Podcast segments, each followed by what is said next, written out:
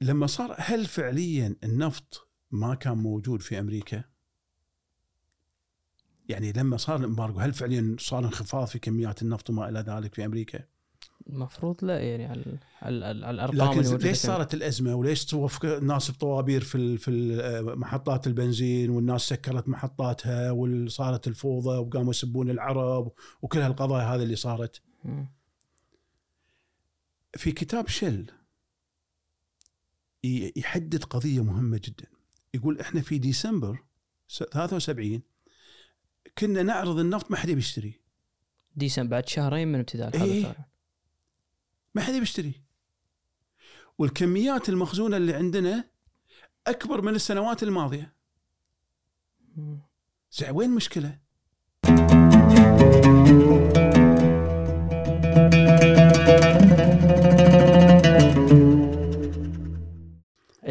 الحين عندنا آخر مرة وقفنا عند آه، الفترة ما قبل آه،. الامبارجو اللي. صار. آه، في شيء حادثة معينة بذيك الفترة والله هي هو الحقيقة في شغلتين أو أكثر من شغلة ثلاث شغلات أساسية. الشغلة الأولى لا- لازم نعيها هو الدولار. الدولار في طول الفترة هذه لعب دور.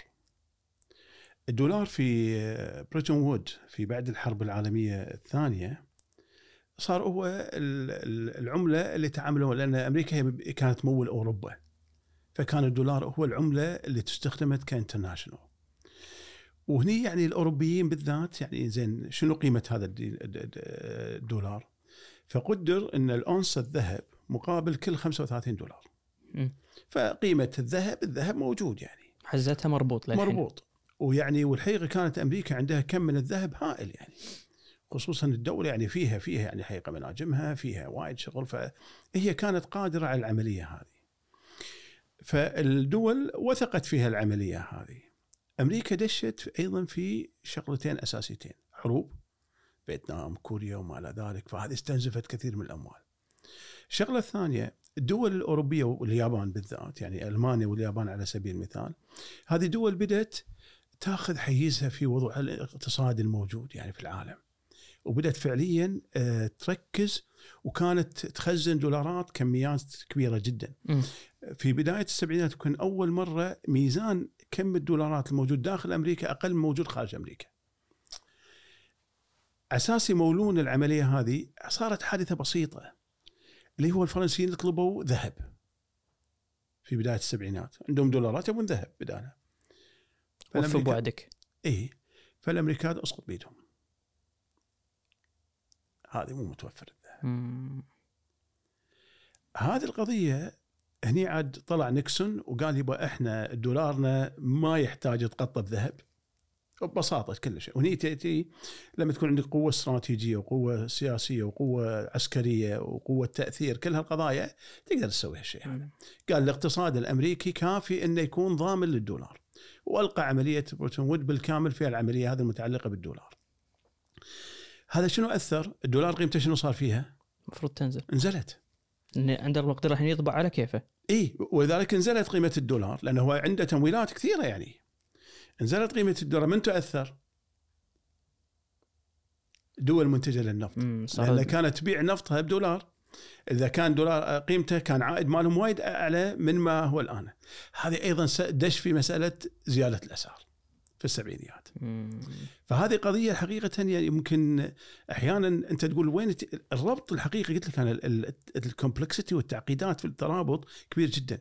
أمريكا الشغلة الثانية في السبعينات مرت في مرحلة أيضا غريبة. هذا يمكن تحتاجون تجيبوا لكم واحد اقتصادي يعني يتكلم فيها مع إذا في كابلت مع ت- ت- 98 وموضوع النمور. مم. أنا أنصح إنه فعلا تجيبون أحد متخصص يتكلم بهذا الجانب يعني. في شغلة صارت stagflation سموها في السبعينيات. إن ال inflation عالية لكن الاقتصاد ميت ما في حركة. فيعني إشكال أول مشابه مرة اللي قاعد نمر فيه اليوم قريب من اليوم. لكن أنا ما الحقيقة لا زلت أبيها واحد متخصص يعني يتكلم فيها، أنا أتكلم فيها بالعمومية ليست لكن أنا أعتقد هذه قضية تحتاج فهم يعني، تحتاج فعليا والاستفادة من التجربة هذه وكيف ريغن استطاع إنه يطلع منها.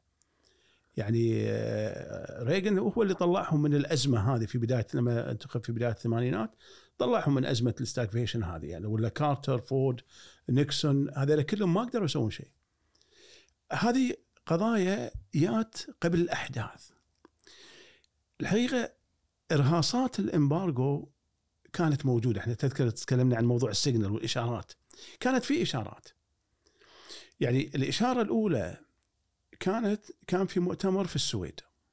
أي سنة كان هذا في 73 بشهر 5 ماي 73 هذه المؤتمرات ما لي لا زالت مستمرة ولا تصير سنويا ومحفوفة. كلها دول غربيه فيها وحتى لما تروح تطالع ال note مالت المؤتمر ما يقول لك منو تكلم يقول لك مثل ال international speaker أو ال cross-Atlantic speaker أو ال French speaker فما يحطون أسامي حتى وإن كانت في لسته حق الأسامي الحضور لكن يعني ما تدري منو فعليا اللي قال منو وين الوضع. عاد أنت وتخمن وفي تخمينات كثيرة موجودة يعني. هذا المؤتمر طبعا هو مو مختص بس في في الطاقة لكن كان session خاص فيه متعلق بالطاقة المستقبل الطاقة. في السويد 73 في السويد 73 هذا المؤتمر كانت في قضية وكانه إحساس انه شيء جاي. فكان الهدف الأساسي اللي هو security of supply انه كيف نأمن ال supply مال النفط إمدادات النفط. إمدادات النفط تكون موجودة ومتوفرة. تكلموا فيها أكثر من متحدث لكن أهم متحدثين اللي يسموه ال international speaker المتحدث العالمي وال cross-Atlantic أو اللي هو الأمريكي المتحدث الأمريكي هذول أهم اثنين اللي أسسوا لقضايا أساسية منها إن لازم يكون عندنا اللي هي السياسة المعتمدة بين هذه الدول كلها واضافوا إليهم أربع دول أساسية أخرى اليابان بنز... آه... نيوزيلندا. أستراليا وجنوب أفريقيا بذاك الوقت م.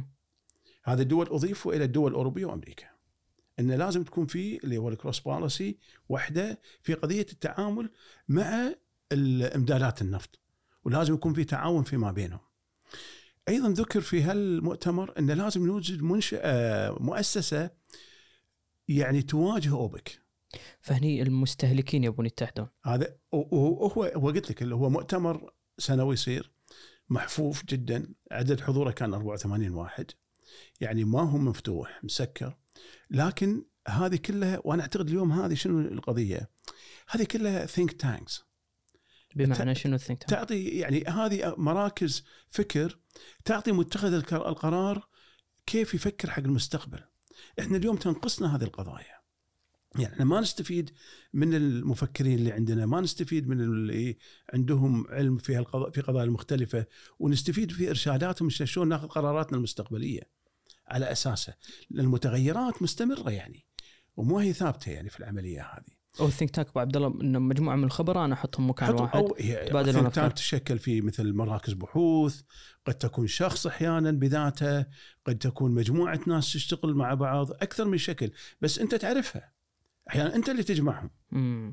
كيعني آه، مصدر سلطة أو عندك قرار أو تحتاج قرار تجمع. يعني اليوم كثير من الشركات اللي عندهم يسمونه ال advisory board ال advisory board ما هو ال board اللي هو الرسمي لكن هذا يعطيك advice هذا نفس الشيء ال think tank مالك. لأن إذا عندك قضية أنت تبي تأكد إنها وين تمشي فيها تاخذ تشتري شيء جديد بتسوي شغله جديدة بس تبي ناس تعطيك رأي مختلف تروح حق ال advisory board هذا. فيعطيك رأي قد يكون مخالف قد يقول لك لا روح هذا التوجه ترى إحنا قاعد نشوف التغير بالشكل مم. هذا فهذا ال think tanks يعني دائما لها قيمة فكرية لكن الأصل إنك تستفيد منها وتاخذ برأيها. القضية الثالثة اللي ذكروها ذكروا موضوع مرة ثانية أن استخدام النفط كسلاح آه، في الحروب القادمة. ولا زلت أقول أنا الكل كان بمخه يقال يقال وإن كان ما ثبت يعني أن المتحدث الأمريكي كان في هذا هو كيسنجر. ولكن في نفي أنه لا مو هو يعني لكن آه، الأمور متضاربة. القضية الرابعة اللي ذكرت في العملية هذه كيف نتعامل مع الموقف هذا؟ لو صار. يعني شلون فعليا تعامل القضية الخامسة اللي ذكرت أن الآن مع ارتفاع أسعار النفط الدول هذه اللي هي الهوست اللي سميناها مثل دول الخليج والمتيريال ايران راح تكون عندها كم من المال كبيرة. راح يكون عندهم فائض كانوا يبيعون دولار 60 اليوم قاعد يبيعون ب دولارات تقريبا. لأن قلنا نهايه 72 وصل تقريبا 2.9 دولار يعني 3 دولارات. يعني تقريبا 100% زاد زاد ال- القيمة مالتهم. فأكيد عندهم فوائد مالية. وين تروح الفوائد الماليه؟ كيف نفكر في إنه we roll out again ونجيبها عندنا؟ خدمة شيسا عايده إيه، أو بالأحرى خلي يستثمرون عندنا. مم. خلي يصير استثمارات عندنا نوجههم. أضف إلى ذلك إن إحنا هم يحتاجون الآن اعمار راح يشتغلون في وايد قضايا. فخل شركاتنا هي اللي تشتغل بهالقضية هذه. فليش أقول كان هاي ال think tanks يعني أماكن فعليا مهمة في اتخاذ القرار تأثر كثير في اتخاذ القرار. فكيف نرتب العملية هذه ونتمم عليها بشكل قوي جدا؟ هذا المؤتمر الحقيقة يعني قيمته الفعلية إنه كان يستشرف المستقبل. وكيف يتعامل؟ وإن كانت ال- title الأساسية مقبولة. أنت تبي تأمن الإمدادات حق ما ما حد بيمنعك عنه. لكن أنت بأي شكل تبي تحقق الإمدادات هني عاد القضية مختلفة. مم. انك هل تبي تسيطر تبي تدفع ما إلى ذلك. طبعا موضوع التاميم دخل في العملية أيضا. يعني إنه فعليا إحنا لازم نوقف عملية التاميم هذا التاميم ما يصير. وإن كانت يعني بلشت في 72 أعتقد يا بالعراق يا بليبيا أعتقد بالعراق يعني أو لا بليبيا في بلشت مسألة التأميم يعني في العملية هذه وبدأت يعني على قولتهم عجلة الت- التأميم تتحرك في العملية هذه. الآن هذه رهاصة كانت قوية جدا قبل الامبارجو. في قضية أخرى صارت. الحقيقة بدأ يصير الضغط على الملك فيصل رحمة الله عليه في قضايا إنه لازم نستخدم النفط كسلاح. بس حزتها حرب ال...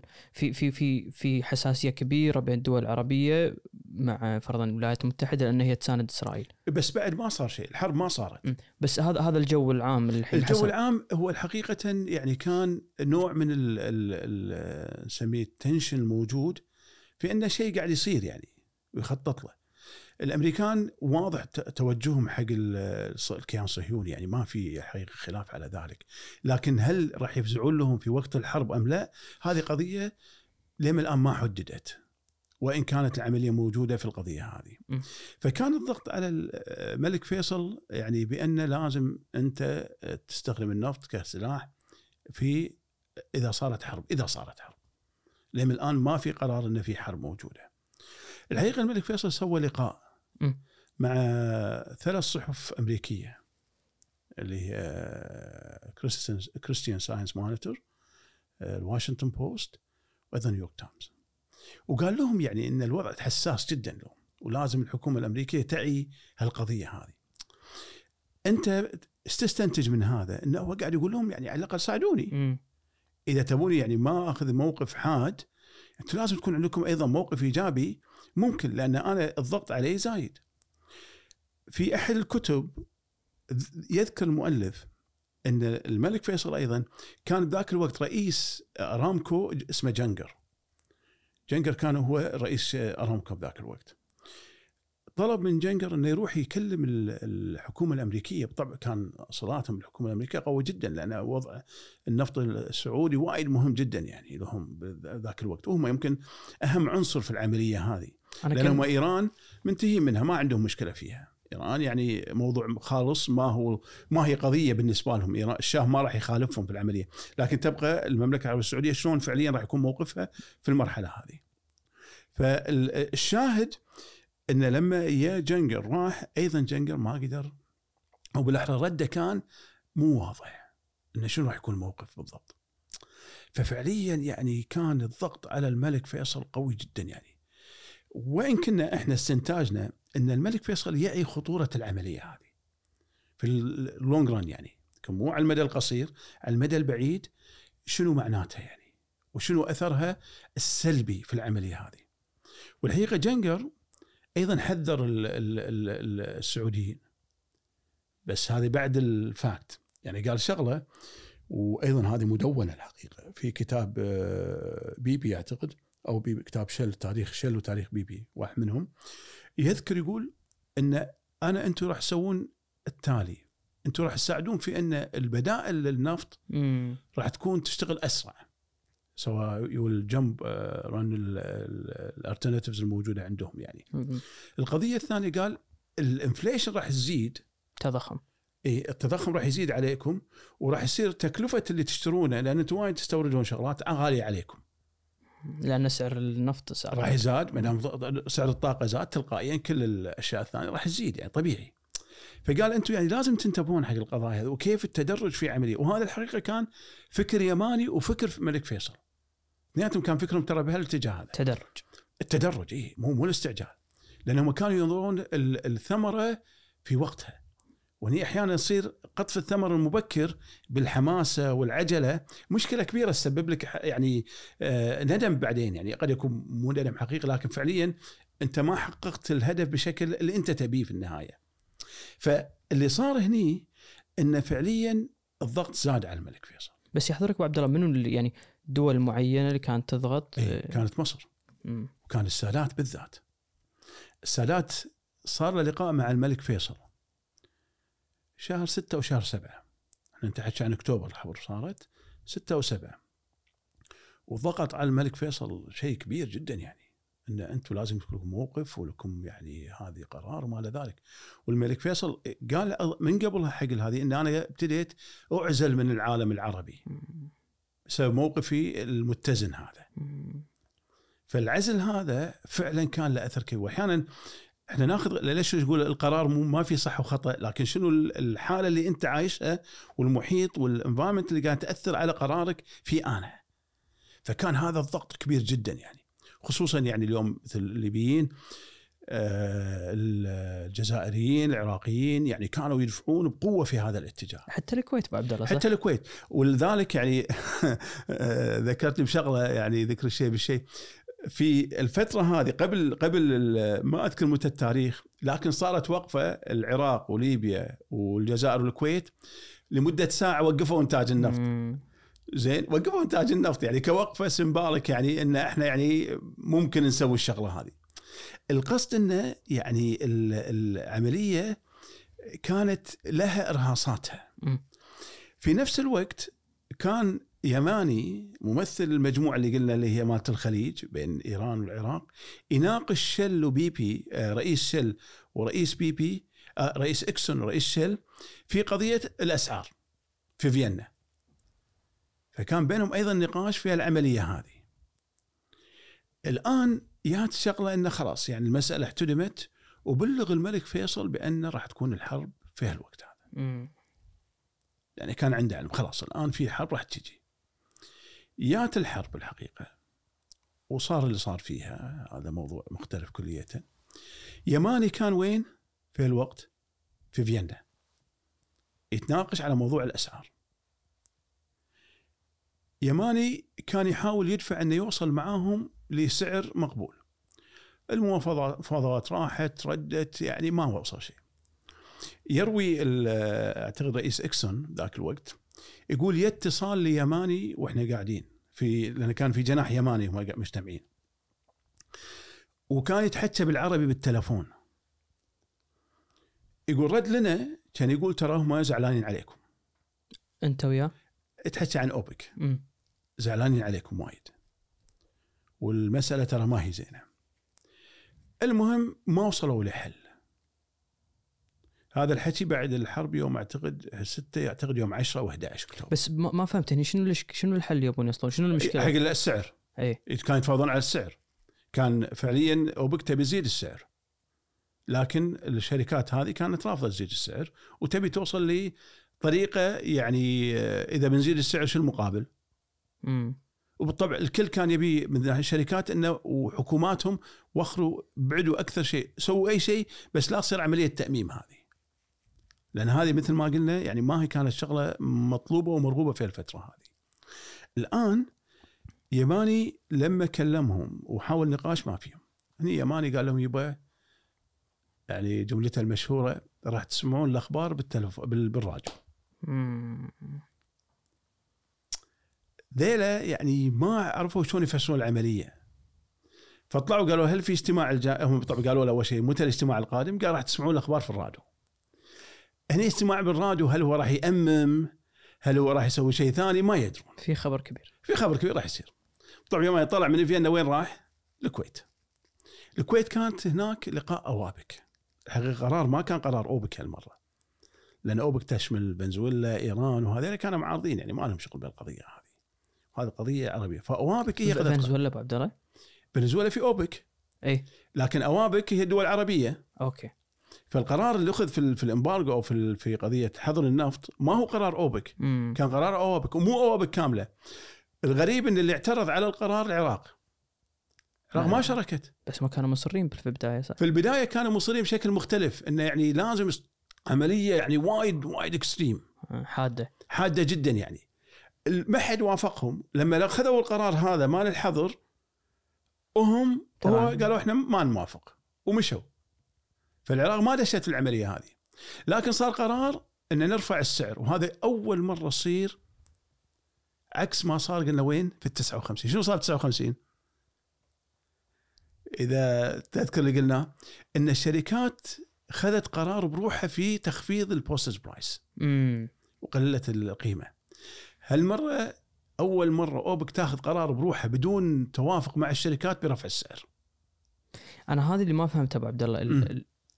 شلون إذا إذا هو للحين ما تأمم آه، شركات النفطيه ما تامت آه، شلون عنده يعني مو هي الشركة هي اللي قاعدة تبيع فهي صح بس. هني صار قرار قرار الدول كيفكم؟ تبي تشون هذا شو الموضوع؟ قلت لك هذا أول مرة يصير قرار بالشكل هذا بال- بالقوة هذه. مم.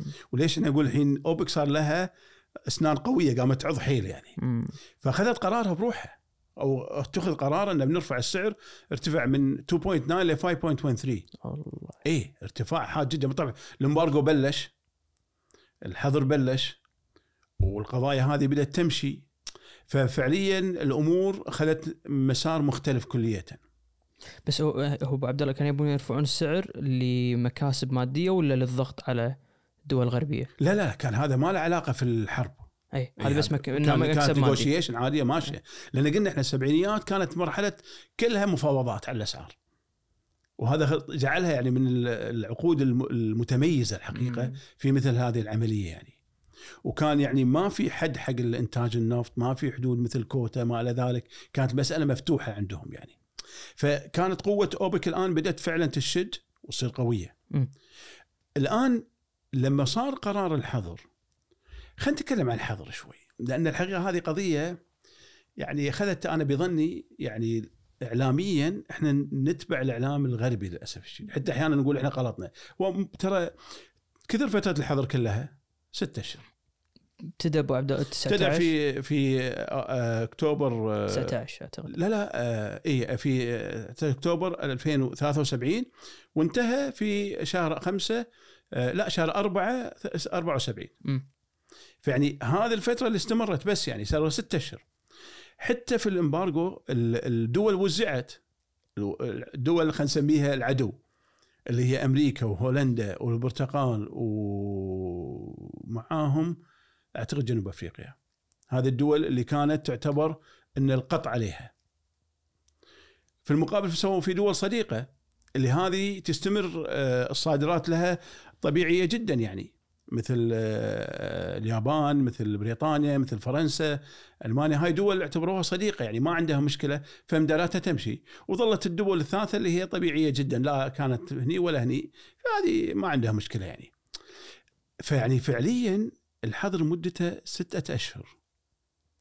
وفي نفس الوقت مو كل الدول قطعنا ولذلك يعني في الحالة هذه آه، مسؤولين فرنسيين وحتى رئيس الوزراء البريطاني قعدوا مع رئيس شل وبي بي. قالوا تعالوا إحنا ما لنا شغل في الحظر هذا. يعني الحظر هذا على أمريكا وهولندا إحنا إيش حقنا ما ناخذ حصتنا كاملة؟ الحقيقة هني الشركات ال- الأجنبية كان لها استنتاج مختلف. وأنا أعتقد استراتيجيا سووا الشيء الصح بظني أنا. أو بتحليلنا الخاص يعني. قالوا لا إحنا راح نوزع حسب التوزيع. إذا نزلت الكمية إذا كانت 10 براميل نجيبها حق أوروبا صارت ثمان براميل الثمان براميل راح نرد توزيع على مثل ما كانت بتوزيعه fair حق الجميع. مم. ففعليا وهذا أغضب الحقيقة لكن بالنسبة حق الشركات هذه أخذت شنو؟ credibility مصداقية. مصداقية كبيرة جدا يعني خصوصا عند دولهم يعني. إن ذيلا تعاملوا بتعامل عادل مع الجميع فيها وهذا قوى موقعهم في المرحلة الجاية. خصوصا لما تحكي الآن على بحر الشمال على الأماكن الأخرى الوضع مختلف كليا بالطبع ليش أوروبا تأثرت أكثر؟ لأن أمريكا عندها أصلا لا زال نفطها ينتج يعني وعندها مصادر فنزويلا ومصادر أخرى إيران ممكن تجيب منها يعني لما صار هل فعليا النفط ما كان موجود في أمريكا؟ يعني لما صار الإمبارجو هل فعليا صار انخفاض في كميات النفط وما إلى ذلك في أمريكا؟ المفروض لا يعني على على على الأرقام لكن ليش صارت الأزمة وليش توفق الناس بطوابير في في ال- محطات البنزين والناس سكرت محطاتها وصارت الفوضى وقاموا يسبون العرب وكل هالقضايا هذه اللي صارت. في كتاب شل يحدد قضية مهمة جدا يقول إحنا في ديسمبر س- 73 كنا نعرض النفط ما حد بيشتري ديسمبر بعد شهرين من ابتداء الحرب إيه. ما حد بيشتري والكميات المخزونة اللي عندنا أكبر من السنوات الماضية. زين وين المشكلة؟ ضغط من قبلهم. المشكلة تحليليا ها؟ إحنا الحين نحلل. كون ال- الرو يعني ال- البترول كبترول موجود هو الإشكال ما وقفت الناس عند محط عند شركات البترول وقفت عند محطات البنزين. معامل التكرير هي كانت المشكلة بظننا تحليلنا. السعر زاد عليها وايد كانت تشتري ب 1.6 قبل سنتين أو ثلاثة. في بداية السبعينيات كانت تشتري 1.6 الآن بتشتريه بخمسة أو خمسة دولار زائد. هذه التكلفة ما هي محرزة لهم إن الشغل يمكن ال refinery مم. فبدت إمدادات ألو... مثل البنزين مثل وقود التدفئة وما إلى ذلك تقل لكن الناس وين عكستها؟ مو على على ال refinery وعلى الشركات العالمية جام غضبها صار على الحظر. كان مثل ما قلت هي مدة محدودة ستة أشهر بس واقعيا الأمر يعود لارتفاع الأسعار أكثر ما هو بلا. شك يعني أو على الأقل عدم قد تكون اقتصاديات ال- الريفاينريز ما كانت تستطيع تشتغل بهذا الوقت وإن كان في شيء مضاد لها ليش اشتغلت بعدين؟ ليش اشتغلت مع 12 دولار؟ لأن وصل سعر النفط في في ال 74 11 دولار وقدرت تشتغل قدرت تشتغل بعدين وإن كان في أشياء كثيرة صارت يعني لكن ما ال ال ال الطوابير وهالقضايا كلها وقفت ولذلك هني المسألة ليش نقول لازم تغوص في رأس ال- القائد هناك. وهني المسألة يعني معقدة هل في كان أثر سياسي هل كان في مؤثرات أخرى هل علاقات موجودة هذه قضايا تحتاج تفهمها من أصحاب القرار. لكن إحنا متحكى فنيا نعتقد إن النفط موجود ما كان في نقص في كميات النفط المعروضة بالسوق. آه، مهدي التاجر بحريني عاد أصله بحريني بس هو كان سفير الإمارات في في في بريطانيا مم. بس أصله بحريني. وهو الحين رجل أعمال. له كلمه عجيبة. قال كل هذا ال embargo symbolic رمزي. حظر رمزي اي قال حظر رمزي. لما سألوه ليش؟ قال الحظر الحقيقي إنك تسكر آبار النفط. مم. هني صدق هني الصج ليش وكلامه يعني في منطق النفط في ذاك الوقت لا زال من من من يسوق النفط شركات إذا طلع, النفط من ال- ال port أو من المينا في السفينة. وين تدري وين راحت؟ ما تدري. اليوم تدري صح؟ حتى ال- اليوم يمكن حتى اليوم تدري حتى اليوم يعني اليوم لما صارت مشكلة آه، س- آه، الاتحاد السوفيتي كانت في ناقلات نفط في عرض البحر. بيعت في العرض للبحر مم. الله اي اي لأن ال- الدولة اللي كانت تبي تشتريها أو اللي رايحت لها قالت خلاص يبقى إحنا صار قرار الحظر على روسيا ما نشتري النفط الروسي بدأ يعرض على من يشتريه يعني مم. فيعني أحيانا هالقضايا والسوق ال- ال- ال- النفط معقد يعني يعني قصدك ابو عبد الله أنك تقدر تتحايل على هالأمور هذه ما في شك ما في شك. يعني انت تقدر تعمل ولكن الناس يعني تعمل بعقود وفي قضايا كثيرة فتلزمها هذه. لكن إحنا يمكن بالثمانين راح نجي على spot market. هذه المرحلة الجاية هاي تغير غيرت الصورة كامل بس خلينا نكمل قصتنا وندش لأن فعليا لأن ال spot market غير آلية التداول في النفط. وأدخل شيء جديد عليها. مو مثل ما كانت في فترة السبعينيات يعني صار سلعة مضاربة صح؟ صارت سلعة مضاربة مم. وبدأ ال- ال future آه، على قولتهم contracts تأثر على السعر الحالي الموجود اليوم يعني مم. فهاي قضايا يعني اختلفت في العملية هذه. ردود الفعل على الامبارجو كانت مختلفة. الأمريكان طلعوا في مشروع اسمه الإندبندنت. مشروع إندبندنت كان يقول إن لابد من أمريكا أن تكتفي ذاتيا في 1980. طبعا هذا ما صار. لكن هذه. ال- ال- ال- الطاقة وخصوصا مثل ال- النووي النووي الشغل عليه بدأ من 59 وكانت فيه يعني وايد مؤتمرات ودفع فيه وما إلى ذلك بحيث إنه يعني 59 استخدم كطاقة يعني لتوليد الكهرباء وما إلى ذلك يعني. طبعا هي قبل كسلاح غير لكن كاستخدام سلمي.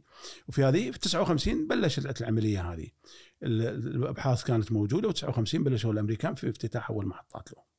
لكن وبعدين بلشوا لهم الروس ومشى الحبل يعني.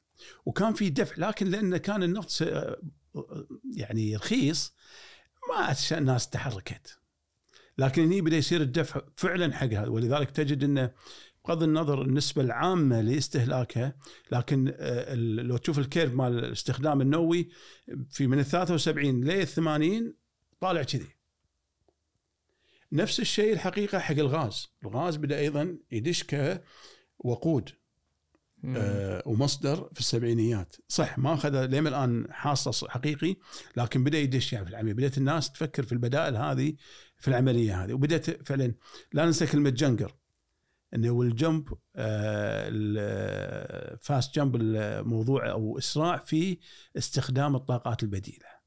بس عبد الله أنت تسولف كأنك تسولف عن اليوم يعني الموضوع ال- ال- ارتفاع الاسعار شفنا فرنسا ردت فتحت مفاعل نووية صح؟ صحيح؟ يعني سبحان الله الأمور جدا ترى ال cycle ما. تغير في طبيعتها داخلة لكن في في في جوهرها ولذلك لما تشوف ال- ال- القضايا هذه تجد إن فيها redundancy لكن التفكير أحيانا يغير آه، في لمتخذ القرار يسوي شغلة مخالفة فيصير العمل لكن في النهاية ال- المحصلة قد ما تكون مختلفة وايد يعني ولذلك ال- الارتفاع وانخفاض أسعار النفط. هذه مشكلة. يعني مشكلة كبيرة. ولذلك الناس ليش تقول إحنا بننوع مصادر الدخل؟ مم. لأن ما تبي تدش في هذه. اليوم أنت لو تدش أنت يمكن تعرفون الاسهم أحسن مني. الأسهم العالم يحب السهم المستقر. اللي يعرف شنو نهاية السنة إيش بيعطيه من فلوس. ما يحب السهم اللي طالع نازل طالع نازل. هذا ما يحبون السهم هذا. يعني فلذلك الناس تفضل القضايا هذه بالعملية بالشكل هذا الموجود يعني فيها. الآن بعد independent بدأ فعليا شركات. من ضمن هذه من تذكر إحنا تكلمنا عن استراتيجية شل عدل. اللي في ال scenario planning عدل. شل في هالفترة شرت أو ساهم أو اخذت اسهم في شركة آه، طاقة نووية. فبدأ الشركات هذه أيضا تنجرف يعني مع العملية. وإن كان يعني بعدين ردوا وباعوها يعني لكن الانجراف في قضية الدفع في الجانب النووي أو الطاقات البديلة في العموم بدأت تشتعل في الفترة هذه. مم. فإحنا فعليا استعجلنا في أو عجلنا عجلنا عملية دخول هذه الطاقات في العملية هذه. بسبب الحظر اللي صار. الحظر اللي صار. والحظر أنا لا زلت يعني أعتقد إنه حظر نفسي. إن الناس شنو قالوا في في في في في السويد؟ أهم تايتل مالهم اللي هو تأمين الإمداد. إذا الإمدادات ما تضبط فيها مشكلة يعني. طب في نظريات مختلفة على اللي صار هنا في نظريات يعني تقول إن هذه كانت مؤامرة مرتبة ما إلى ذلك. أنا بالنسبة لي أنا أنظر على الموضوع من ناحية علمية وموضوعية يعني. وما أنكر حق الآخرين رأيهم الحقيقة ابدا يعني. لكن هي نظرة موضوعية في الأحداث اللي صارت لأنه ممكن تركب كذي وممكن تركبها هناك ممكن تركبها بشكل مختلف. بس بعد هو لأن أنا قاعد أحاول أحط نفسي لأن نفسي مكانهم. من ناحية علمية أنت لازم تعرف كم تكلفتك عشان تقدر تبني مشاريعك صحيح. ايا كان فهني هني يشكل لهم الهاجس إن أنا اليوم ببني مشروع على أساس إن أنا بستورد النفط ثلاثة دولار أي بعد ستة أشهر لنص ستة دولار هذا مشروع فشل خلاص صح. يعني أي دراسة جدوى تقطها صحيح ولذلك يعني من الناس اللي تقول هاي المؤامرة شنو تذكر إحنا قلنا مثل آه، بحر الشمال جلف مكسيكو ألاسكا ما كانوا يشتغلون على ثلاثة دولار لكن يشتغلون وين؟ على خمسة دولار. مم. فهني الناس تربط يعني الناس تقول يعني معناته ولا ولا, ولا تنسى كلمة آه، آه، كيسنجر حق آه، الشاه ان إحنا ما عندنا مشكلة برفع الأسعار. الحقيقة هني كيسنجر سوى شغلة ثانية بعد بعد ال 73 اليوم صارت في مشكلة موجودة. الأمريكان حلوا موضوع الذهب عن افصلوا النفط عن الذهب الدولار عن الذهب. يات شغلة طلبوا من الملك فيصل الالتزام في بيع النفط بالدولار اللي يسموه بترو دولارز. رغم الفصل. هم؟ رغم إنه رغم الفصل بس إحنا نبي تظل نلتزم في بيعكم للنفط بالدولار. والملك فيصل التزم معه. طبعا باقي الدول كلها مستقرة ما عندك إيران already ما عندها مشكلة. وهذا اهم دولتين ذاك الوقت يعني إيران مع المملكة العربيه السعودية. حتى روسيا ابو عبد الله. روسيا كانت تبيع بالدولار. روسيا طبعا إحنا قلنا روسيا أول ما بدأت بدأت في شكلية مختلفة. آه، هو كان أصلا عائلي مثل روكفلر في عائلة في في في روسيا سوا لكن الوقت هذا إحنا وين كنا؟ الحين في الاتحاد السوفيتي. الاتحاد السوفيتي كان يبيع على الخارج وكان في الغالب استغلاله في في للنفط في شغله الداخلي يعني. لكن كان يصدر هذه بس كان يصدر بالدولار. اللي بيشترون منه يقول إحنا نشتري بالدولار ما نشتري بالروبل. فكان أيضا يبيع. لكن كان غالبية شغله داخلي لأنه كان يمول كل هالمملكة العظيمة اللي عنده يعني. يعني ما هي شغلة أيضا سهلة في العملية هذه يعني. فكانت إنتاج روسيا وأيضا انتاجهم كان ذاك الوقت متواضع بل بدأ شوي يعني يتأثر خصوصا بالثمانينات بدأ يتأثر يعني. الشاهد أيضا هنا صارت شغلة مهمة جدا. المفاوضات ما وقفت. هني طموح الشاه الشاه إحنا قلنا بعد الامبارجو يعني صار ارتفع إلى 4.13 دولار. الشاه كان عنده هدفين. الهدف الأول الجانب الاقتصاد الإيران لأن الاقتصاد أيضا كان منهري. والشيء الثاني موضوع التسلح ويكون فعليا هو شرط المنطقة. وكان يقول حق الأمريكان يعني أنتم خلاص ما لكم ما لي داعي تقعدون موجودين هنا أنا أنا ادير بالي على المنطقة وخلاص اللي تو أنا موجود يعني. لكي يحقق هذا صار مؤتمر في طهران في نهاية ال 73 بداية ال 74 لأن القرار صار في جانوري 74 في اجتماع لأوبك. هذا الاجتماع طلب فيه الشاه انه يسعر النفط أو انه يرفع السعر إلى 16 دولار. من من 5 إلى 16 دولار. الله وكانت هذه قفزة مهولة. الحين هذه ما لها علاقة بالامبارجو هذا طلب يا فعليا من الشاه في المؤتمر. يعني للحين الحظر قائم؟ قائم إيه إحنا قلنا شهر أربعة. إحنا حتى عند ديسمبر نتحكى شهر أربعة. بس إيران مو جزء من الحظر. لا إيران مو جزء من الحظر. لكن إيران لها حاجة في رفع السعر لتمويل أهداف الشاه وذلك لازلت أقول ال geopolitical situation دائما يربط فيها القضية. لأن خصوصا هاي الدول إذا كان داخلها وايد يعتمد على النفط تبي فعليا شو تسوي؟ واليوم الوضع تغير ما عادت الشركات هي اللي تحكم. البحر خلاص. الآن صارت السيطرة عند أوبك وعند الشر... عند الدول أكثر منها عند الشركات وعرفنا إن إحنا أصلا حتى النصيحة للشركات إن you have to accommodate. يعني إيه يعني لا لا يعني لا نفصل هالقضايا لأن كلها مرتبطة فيما بينها يعني. وهذا الربط مهم إن نحطه ببالنا يعني. فالشاهد هني منو اعترض؟ يماني اعترض. يماني له قصة يرويها في كتابه يعني. يقول أنا كنت دائما في المفاوضات أكون بيني وبين اتصال مع الملك فيصل أساس إنه ترى صار كيت إيش رايك تبي عندك شيء براي موافقين ولا لا. فيقول أنا قلت لهم أحتاج أكلم الملك يعني. يقعدنا ساعات ماكو الخط ما يوصل. قدرة قادر ماكو خط. قرار صار عندك يا عندك يا يماني. لأنه مو قادر يتصل في الملك يعني. قاعد يحاول يتصل بس الاتصال مو قاعد يمشي.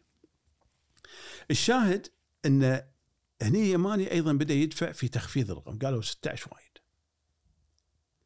انتهوا إلى 11 دولار؟ هم أيضا مو شوية. مو شوي 100% زيادة. تقريبا 100 وشيء بعد زيادة. ولذلك لما تحكى يعني إحنا أحيانا ليش أقول إحنا ما يكون عندنا قدرة لتحليل وحتى أحيانا مو قضية دفاع وضع حقائق يعني.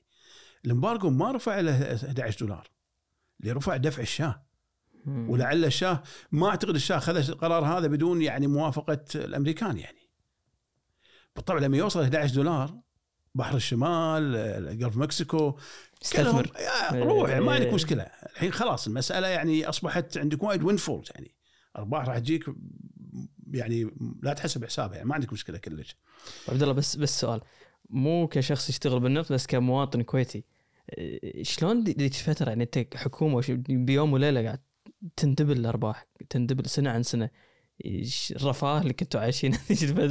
يعني من واعيين كنتوا حق الدخل قاعد يعني حق الكويت؟ أنا أنا يمكن ما كنت بال إحنا كنا يعني بعد يعني في هذه بس الكويت بالذات دائما يقول لك لما يقول كانت جوهرة كانت فعليا الإنفراستراكشر بالكويت تتغير. الشوارع الجانب الصحي التعليم المدارس كلها. فصارت نهضة كبيرة بالسبعينات بالكويت. عشان هني دائما يقولون موضوع السبعينات السبعينات اي لأن السبعينات. فعليا النهضه كانت قوية جدا أنت بيوم وليلة قاعد لا لا مو بيوم وليلة الحقيقة الكويت بلشت من الستينيات يعني من بس أقصد كدخل الدولة بيوم وليلة. قاعد يتغير يعني. إي، وبشكل كبير لا تنسى شنو صار بالسويد السويد الحقول اللي كانت لا لا لا لما قلنا المؤتمر لا بالسويد شنو قالوا؟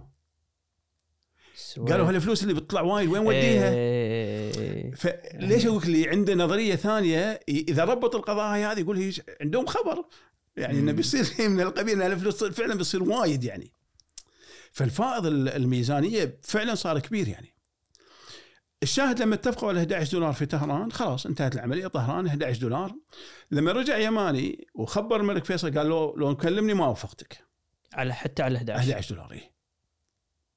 لأن قلت لك أنا ال- الفكر اللي كان عند الملك فيصل وعند يماني التدرج. فما كانوا بيروحون بالعجلة الكبيرة جدا يعني. قضية موضوع طهران هذا فعلا يعني خلاص خلى المسألة الآن بقوة كبيرة جدا عند أوبك في تحديد الأسعار. وبدات بدأ الدفع فيها. وبدأ التأميم يشتغل. مثل ما قلنا في ليبيا في العراق في الكويت 75 آه، جزء من الإمارات جزء من السعودية آه، فنزويلا كل هالدول هذه أممت خلاص بدأت تأمم يعني. فالشركات بدأت تعي التغير هذا اللي صار يعني موجود فيها. وبدأ فعليا الموضوع يختلف. لكن بدأ يصير نوع من أيضا الاستقرار. يعني ما هدت الأمور كلش تظل المفاوضات موجودة. لكن مثل المملكة في ال 76 آثرت انه شوي تخفض الأسعار. يعني نزلت شوي بس ما نزلت وايد. يعني ظلينا في البحر 10 دولارات ظلينا في البحر الموجود هذا. الحدث الأساسي اللي صار بعد ذلك يكمن في قضايا الأساسية. أول شيء شو اللي صار في الدول الأوروبية وفي أمريكا؟ الحقيقة ارتفاع سعر الوقود دفعهم اللي هو قضية ال conservation of energy اللي هي آه، محافظه على الطاقة. المحافظة مو- هي مو المحافظة كثر ما هي تقنين استخدام الطاقة. والحقيقة هذه العملية كان لها أثر كبير. الحقيقة التقنين هذا نزل 30% من الاستهلاك هذا إحنا وين قاعد نتكلم؟ في باي أمريكا وفي أوروبا. الفترة الزمنية للحين هي بال- في السبعينيات في أواسط السبعين يعني بعد ال embargo سيدي خصوصا لما جاء كارتر. كارتر جاء في 76 كارتر الحقيقة دفع في هذا الجانب بشكل كبير جدا يعني منطلق بيئي ولا شنو لا لا هو يعني منطلق بيئي منطلق أيضا ثاني إنه يعني لازم ال ال إحنا نحارب ال- الشراهة الكبيرة في استخدام الطاقة. يعني لازم. هم كان عندهم بعد النظر هذا بأن أكيد ما في شك وهذا راح يبين عندنا بعدين. فموضوع ال conservation هذا كان موضوع مهم جدا يعني. أنا أذكر إحنا كنا في أمريكا في السبعينيات يعني آه، كانوا الأماكن الباردة ما قاموا يستخدمون الدفء يستخدمون كنابل يتدفون عشان يوفر استخدام الطاقة يعني. لأن الفاتورة غالية. سبحان الله شلون تسولف كنا الأشياء اللي نسمعها اليوم إي لكن هذا. واقع يعني هذا صار يعني فعليا فبالفعل يعني اليوم هذه الشغلة كانت مهمة جدا الشغلة الثانية الإشكال في الاقتصاد الأمريكي اللي ذكرناه آه، يعني هذه صارت مشكلة وعائق والحقيقة هي أسقطت كارتر واسقطت فورد لأن فورد بالطبع كبدل نيكسون لما صارت Watergate فهو كان نائب الرئيس بعدين صار انتخب فصار رئيس لكن أسقطت يعني. لأن الاقتصاد الأمريكي بدأ يتمشكل يعني. بسبب ارتفاع الأسعار؟ ارتفاع الطاقة أو فعليا الاقتصاد نفسه قلنا صار في ال stagflation هذه. مم. يعني لا زلت أقول يمكن تحتاج تشتري واحد آه، هذه لأن الحقيقة تستحق لأن أنا أعتقد ربطها باليوم وايد مهم هي مع اللي صار في يمكن ث- آه، 2009 في أو 2008 في موضوع ازمه الائتمان في أمريكا مال الاقتصادية أو ال financial issues وأيضا أزمة النمور في ال 98 مالت آسيا. يعني هاي ثلاث قضايا أو أربعة لو تجمد أنا أعتقد مهم جدا إن نفهم شو اللي صار فيها. يعني أنا أكون سعيد إني أستمع حق اللقاء هذا مم. يعني. لأن فعليا يعني قضايا تستحق الاستماع والفهم الكبير جدا. أنا ماني متخصص اقتصادي يعني فتظل اخ أنقل معلومة أو ما إلى ذلك لكن ما أقدر أتكلم في تفصيل فيها. لكن الاقتصاد كانت له مشكلة كبيرة في أمريكا. هنية شغلة مهمة جدا. الحقيقة في حادثة في ال 78 بس عبد الله نقدر نوقف عند ال 75 لأن أنا قريت شغلة بس إيه. ما كان فيها تفاصيل لموضوع الاختطاف طيارة إي شنو اللي صار هذا؟ هو اختطاف طيارة هو في السبعينيات ال PLO أو منظمه التحرير سوت وايد عمليات لكن فعليا أثرها محدود على ال على ال على سوق النفط يعني مم. يعني هي دائما هذه shocks آنية مو مثل ال embargo وإن كنت أنا أعتقد ال embargo أيضا كان shocks آنية يعني سمعنا آه، إيش قال آه، مهدي آه، تاجر. التاجر. لكن فعليا ال- الأحداث هذه اللي هي قضية الاختطافات وما إلى ذلك 15 يوم وتنتهي أو أقل يعني.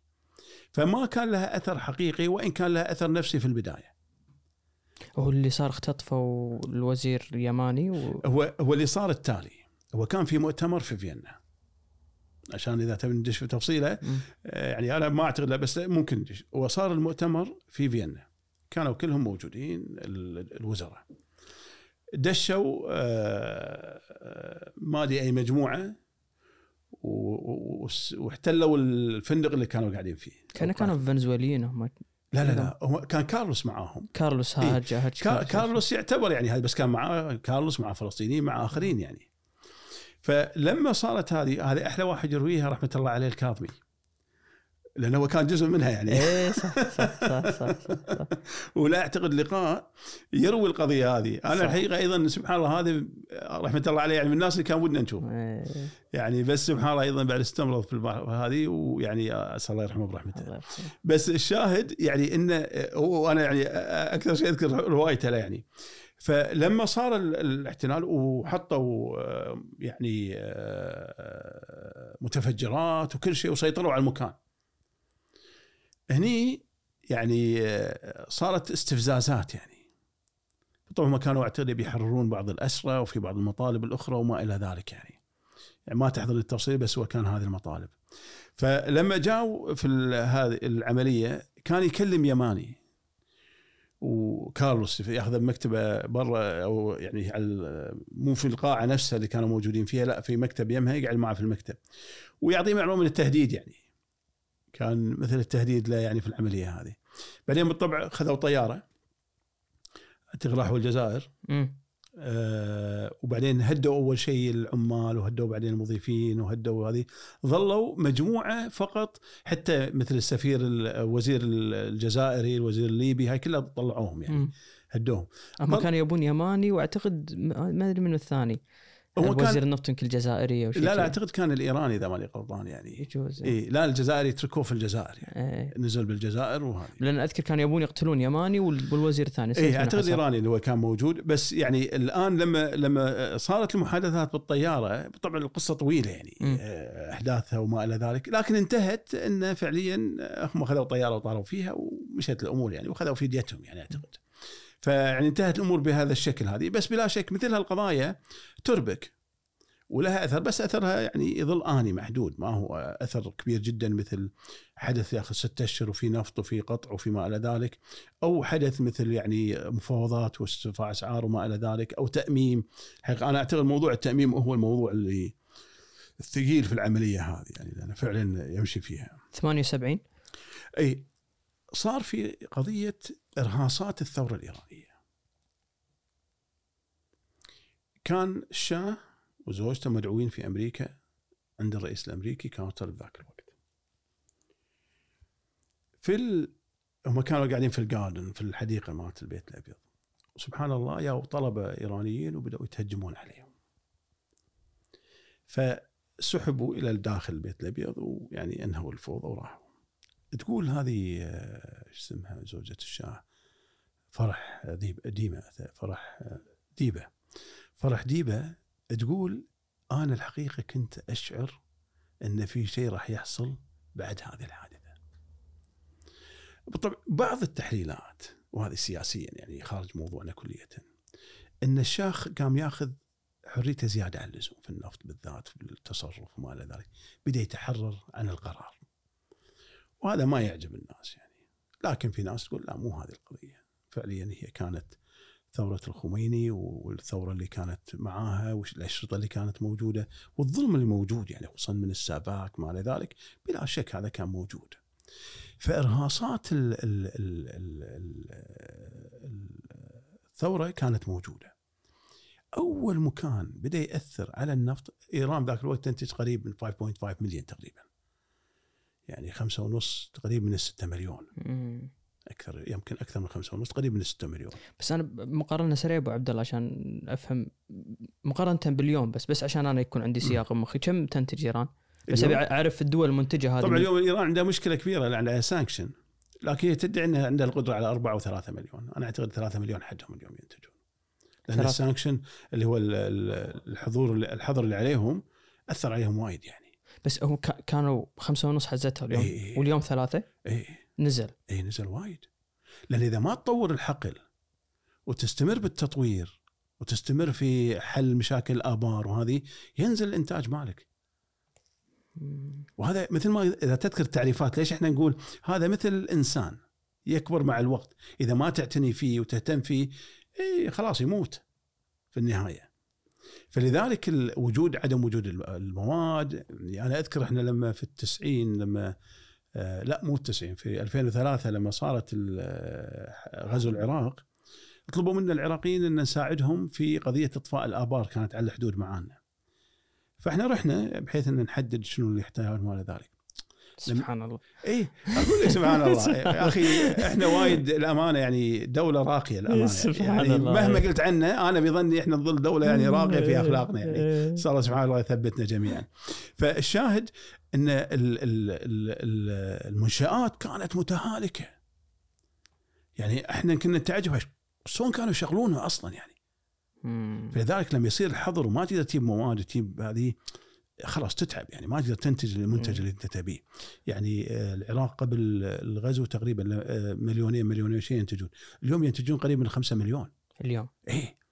وذلك بوجود الشركات وجود العمل اللي عندهم الشغل اللي صار انفتحت الدنيا كلها فانتاجهم يعني ارتفع بشكل سريع وقوي جدا يعني الامانه إحنا الكويت كم ابو عبد الله؟ إحنا تقريبا قريب من 3 مليون أقل. يعني بس ننتج بس الكويت بس بالطبع أكو شغلتين خلينا نميزهم بين مم. الإنتاج وبين الطاقة. يعني أنا الفرق- تحكي عن الطاقة. الإنتاج محكوم في أوبك اليوم. إيه. إيه. بس عندك القدرة تنتج. عندك الطاقة مالتك يعني. اي بس تي أوبك تقول لك كم مليون أنت يحددون الحصص وهذا يمكن بالثمانينات ندش في الجعجعة هذه. لأن فعليا موضوع الحصص هو مو موضوع مبتدأ على أساس ما دام إحنا في ذكر الشيء آه، الحقيقة لما بدأت ال- الإنتاج في تكساس صار وايد فاض. فالريروي مال آه، هو كان يحكم العملية فحط كوتا حط حصص حق الشركات. في تكساس. على أساس يامن الكميات اللي تطلع ما تخلي السوق يتدهور. بس بشكل سريع أبو عبد الله اللي صار بتكساس ظهور آه، كميات من نفط كبيرة ما ما دشوا شركات دشوا كأفراد لا؟ لا أفراد وشركات وكل شيء. الكل صارت بس البداية كانت أفراد وبعدين دشت شركات دشت الدنيا كلها. بس لليوم تكساس نسمع إنه يعني بالطبع تكساس ردت بسبب ال- ال- الشيل أويل. إيه. يعني هي ماتت تقريبا كلش يعني في الالفيه الجديدة في بدايتها خلاص تقريبا يعني بدأت تستنزف يعني.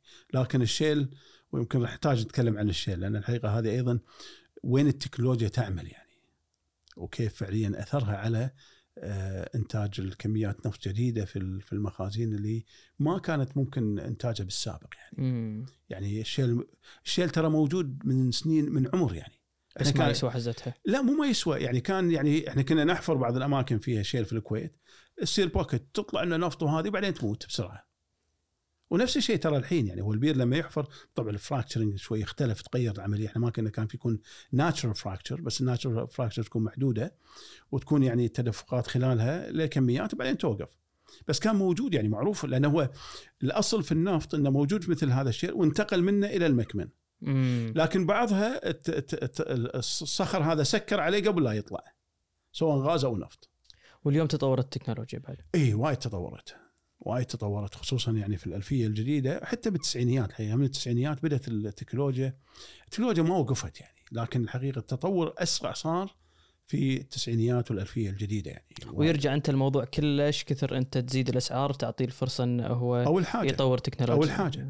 ترى كل الفراكتشر الفراكتشرنج والش- والشيل يا من حاجة. وقلت لك يعني ما هو كان مو موجود كان موجود لكن مو عارفين الناس شلون يطلعونه بشكل اقتصادي يعني. فهي الحاجة أحيانا هي اللي تدفع. بس هي أبو عبد الله من السبعين لليوم هي نفس المعادلة. أنت ترفع الأسعار وايد أنت تخلق بدائل. أوكي طبيعي. لليوم هذه هي المعادلة. طبيعي طبيعي طبيعي طبيعي. إلا الآن في يعني في التسعينيات أدوات جديدة دشت من الموضوع البيئي. امم فبدأ الدفع. يعني آه، آه، رئيس هيئة الأمم أو رئيس هيئة الأمم المتحدة في خطابه قبل يومين يقول أنتم لا زلتم مدمنين على ال- ال- ال- المصادر الأحفورية. يعني فهو قضية ال ال ال البدائل وإحنا تذكر قلنا يعني يمكن الموضوع البيئي هاي يحتاج أيضا متخصصين يتكلمونهم. النظريه واحدة اللي تحكي عن المصدر الأحفوري في ست نظريات ما تقول الأمر متعلق في الم- الأحفوري. أمم. لكن الناس كلها تركز على هالنظرية ولا زلت تقول هالنظرية ويتركون النظريات الأخرى يعني. الشاهد يعني ال ال ال اللي صار في إيران في بداية المشكلة إنه صار إضراب في الريفاينري. تعاطفا مع الثورة أو بداية ارهاصات الثورة. هذا الإضراب بدأ يتوسع على القطاع النفطي. هذا التوسع بدأ فعلا يأخذ شكل منظم الآن. مرة ثانية إحنا 78 هنا أبو عبد الله 78 بداية 79 مم.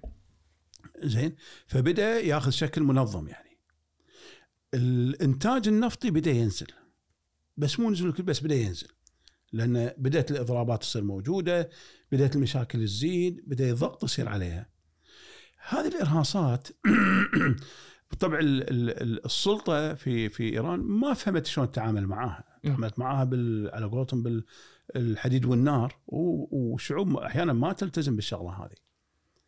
إلى أن الحقيقة صارت موضوع صح التعبير الثورة. لما صارت الثورة إيران تقريبا نزلت من هذا إلى تقريبا 400 ألف برميل انتاجها من خمسة ونص نص إيه إلى 4 400 ألف برميل باليوم. 90% تقريبا نزل. إيه. هني شو اللي سبب؟ السعر النفط ارتفع إلى تقريبا 39 دولار. طبعا المملكة العربية السعودية بدأت تطالع إيش تسوي فيها العملية الأمور صارت يعني ملخبطة تلقائيا بعد شو اللي صار؟ الحرب العراقية الإيرانية أمم. وهذه أيضا دفعت في العملية.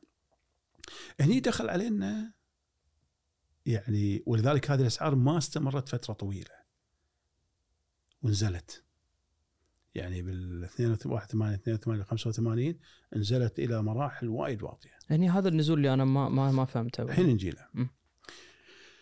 إحنا قلنا في عوامل ساهمت في العملية هذه. من العوامل الأساسية اللي هي موضوع تقنين الطاقة. من العوامل الأساسية وجود دخول الطاقات الأخرى خصوصا النووية. يعني بدأت تمشي. اليوم إنتاج بحر الشمال اللي كان لا شيء أصبح 4 مليون برميل في بداية الثمانينات. بحر الشمال وين وين وين مكانه بالضبط ابو عبد بحر الله؟ الشمال بين آه، بين آه، بريطانيا وبين النرويج وبالطبع فرنسا وهاي كلهم على البحر الشمال هذا. وآيسلند من فوق هذا هو. بس الدولتين الأساسيتين اللي يشتغلون في النفط بريطانيا والنرويج. هولندا أيضا عندها جزء طبعا هولندا كانت اكتشاف الغاز قديم جدا في المنطقة هذه. لكن اللي فعلا نموا نمو كبير في العملية هذه اللي هي بريطانيا مع النرويج. أمم. يعني هم اللي فعلا خذوا حاصل كبير في العملية في بحر الشمال. فبحر الشمال ينتج ألاسكا بدأت تنتج. آه تقريبا Gulf of Mexico اللي هو الحين بدأ دشينا في البحر التكنولوجيا بدأت تتحسن وتعدل وبدأ ينتج أيضا تقريبا مليون مليون وشيء. فالعرض هذا يمكن آه، سد الحاجة اللي كانت بدأ موجودة. يسكر بعض الحاجات الموجودة. فهذه دخول هالقضيه أكو قضية أخرى دشت بشيء مختلف. ريغن لما جاء بال 81 دش في آه، عملية اللي هي سماها اللي هي وقف القيود. ال regulation الموجودة سكر هذا سوى هذه وقفها شالها. قيود على ال- على القطاع النفطي. القطاع النفطي داخل أمريكا. داخل أمريكا. وفي العالم كله. وبدأ يتكلم عن قضية ال free market بشكل أكبر. السوق الحر. السوق الحر يعني بحيث ما تدخل في الحكومات مثل ما كانوا يحاولون يسوون ما إلى ذلك بحيث ال stagnation هذه اللي كانت محاولات وزيادة ال interest rate وكل القضايا هذه كلها ما نجحت. هو فتح السوق. آه مو بس في القطاع النفطي لا لا لا فتح. سوق الليبرايزيشن كامل حق السوق نفسه. هنا القطاع النفطي قام يشتغل بشكل أقوى يعني. وبدأت الأماكن اللي محظورة تفتح. يعني مثل ممكن الاسكان بدأت تفتح أكثر. وإن كان الارتك لا زال مسكر وإن كان الحين بدأوا يتكلمون عن فتحه من جديد أو فتح ال Arctic بس ال- الأماكن بدأت تزيد يعني في العملية هذه. فالعرض موجود dynamic السوق تغيرت. وأيضا دش عندنا ال spot market. هني أيضا الحرب العراقية الإيرانية سوت الدولتين يحتاجون تمويل كلهم بدأوا شو يسوون؟ يبتدون يرفعون إنتاجهم. إيران بدأت ترفع إنتاجها بكثر ما تقدر، العراق ترفع إنتاجها كثر ما تقدر. الطلب أيضا تأثر شوي لأن قلنا بدأ يصير بدائل موجودة وما هو مثل ما كان في الفترة السابقة. فالديناميكية تغيرت من الثمانية السبعين من الثمانية عن السبعينيات بشكل كبير جدا. هني المملكة العربيه اتخذت قرار بخفض إنتاجها وحتى الكويت الأمانة. أنا أذكر الفترة ذيك بشكل زين. يعني إحنا إنتاجنا كان وصل تقريبا في ال 85 مليون كذي أو قبل 85 85 حتى 85 مليون برميل تقريبا. وأنا عندي قدرة يمكن مليونين وشيء يعني. عشان يوازنون السوق؟ عشان يوازنون السوق. ومع انه القرار يضرهم هم. يضرهم هم لكن كانوا ضحوا بالذات المملكة العربيه السعودية. نزلت من ثمانية إلى تقريبا أقل من ثلاثة مليون. هني السعودية أخذت بوجهة نظرك دور القيادة دور في, القيادة. في هالفترة هذه. إي وهني ليش أقول أنا يعني ومستحق يعني؟ لأنهم فعلا ضحوا. طبعا راح. إذا صارت الفرصة نتكلم بعدين الآلية تغيرت يعني. مم. يعني النظرات هاي تغيرت. لكن في هالفترة هذه تغيرت. كان في لقاء في ال 85 بين الوزير الكويتي والوزير السعودي. اثنيناتهم قرروا إحنا بنرفع الإنتاج. خلاص لأن مو راضيين يلتزمون. صارت في مؤتمرات يا يعني على أساس على الأقل الالتزام بالحصص ما حد راضي يلتزم. فقالوا إحنا يبا خلاص ما راح نخلي العملية كذي إحنا راح نزيد إنتاجنا.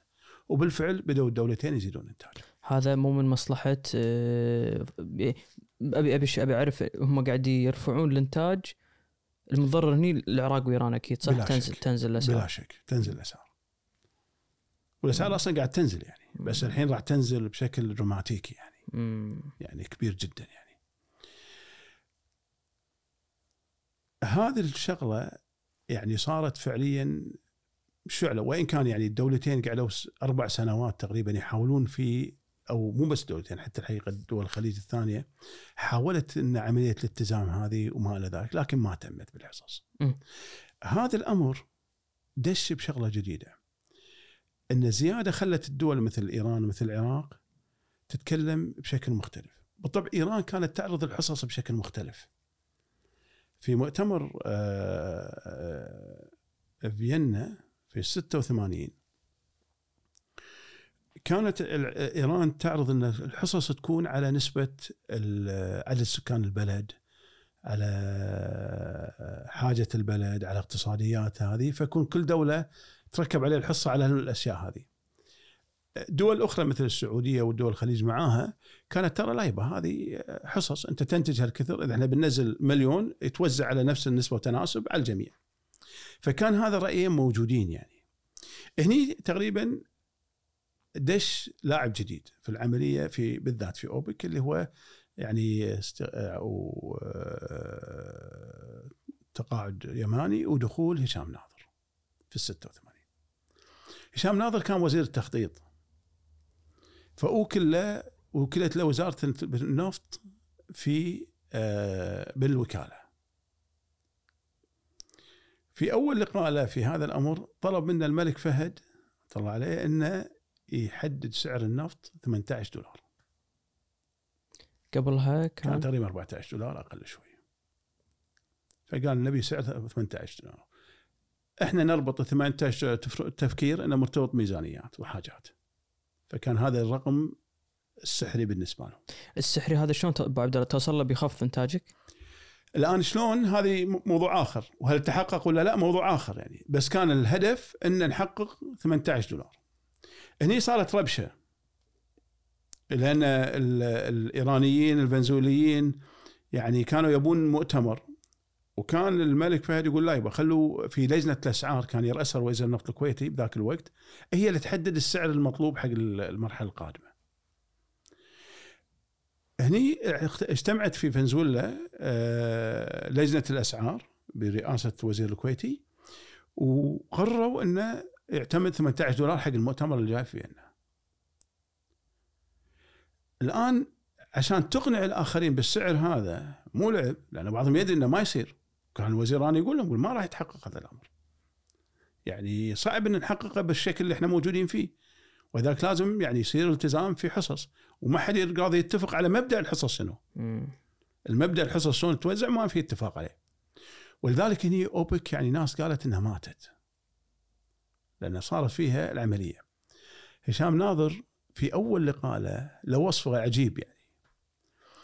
يقول أنا لما وجدت اللقاء وجدت مو منظمة وجدت مجموعة من الممثلين كل واحد له هدف أو أهدافه الخاصة ودولته تدعمه في الأهداف هذه فكل واحد بوادي ما في حق فعليا يعني. تناسق مثل ما كان موجود وين؟ في السبعينيات مم. السبعينيات كان التنسيق جميل الترتيب جميل العالم تغير والتأثير أيضا تغير حصة أوبك في 73 كانت 53% من أي. السوق النفطية. أيام الحظر.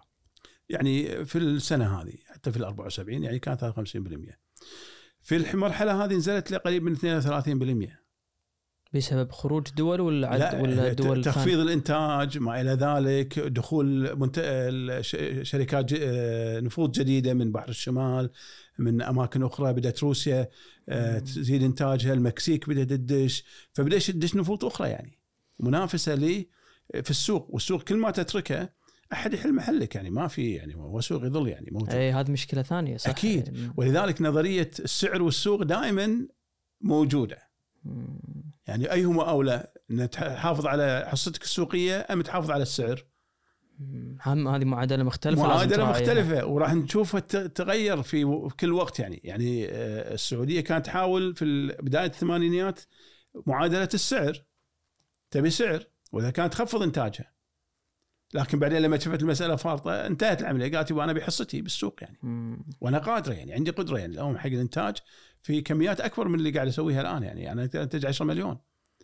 فهذه العملية مهمة جدا. نعي إن ال- ال- ال- التفاعل في قضايا أحيانا تكون متضاربة. فيبقى إذا ما كان في تنسيق وفي حاجة في السوق في العرض والطلب في النهاية تفشل العملية. بس عبد الله السؤال أنا عشان ما أنسى. لما نيجي حق هالمواضيع اللي هي زيادة إنتاج تخفيض إنتاج أنا اللي أعرفه اليوم دول فرضا نفس دولة الكويت ملتزمة مع دولة ان تبيع عليها نفط لفترة من الزمن جدا طويلة. فأنا لما أخفض الإنتاج ما أخل بالتزاماتي هذه اللي لا ما مع- بالتزاماتك. أنت عندي فايض خصوصا قلت لك من الثمانينيات الكل خلى عنده buffer سموه ال spot يعني لما دشت فكرة ال spot الحقيقة هذه يعني بعض المحللين يعتقدون إن اوبك ارتكبت خطأ في الدخول في هذا المجال. اوبك كانت قبل هذه المرحلة بالسبعينات كانت تمشي كلها بعقود. لكن لما دشت في ال spot، ال spot بالطبع يعني آه، آه، ذكر الشيء بالشيء ما هو شيء جديد. في الأربع في النهاية في لما الشاه حط ال 16 دولار ما حطها عبط. في نيجيريا عملوا نوع من المزايدة على كمية نفط. اشتريت ب 20 دولار. في تلك الفترة، الكويت سوت نفس الشغلة بس ما نجحت. ما يا يا تقريبا 11 دولار أو 12 دولار أو أقل. شلون يسوي مزايدة يعني على كمية نفط كمية معينة؟ نفسه على مثل المزايدة موجودة يعني. فيعني نوع من البدايات الفكرة ال spot بس مو كانت الفكرة مجرد اختبار السوق يعني كانت. بس نق... عشان عشان ما نبتعد عن أبو عبد نقدر نشرحها بشكل سريع السبوت السبوت شو يصير؟ يصير يعني آه هو paper يعني اليوم يقول لك آه، في طبعا شغلتين السبوت اللي هو السعر الآني. ال- اليوم أنا بشتري منك نفط بعد ستة أشهر. أقيم لك النفط هذا بقيمة ستة أشهر الجاية. فيصير السعر مستقبلي لكن كله ورق ما أعطيتك شيء أنا. مم. فالناس تتعامل معاه كسعر حقيقي وهو مو سعر حقيقي يعني. لكن هو اتفاق بيني وبينك إن أنا بشتري منك نفط. هني المضاربين يعرفون يتعاملون فيها. لكن هذا ما يصير على كل النفوط لأن في نفوط تعاقدية. فجزء من النفوط يكون موجود لكن في نفوط لا تعاقدية موجودة والعقود يعني مرتبة ترتيب مختلف. يعني وكل عقد له ترتيبه الخاص وله ريفرنس وله تغيرات كاملة يعني.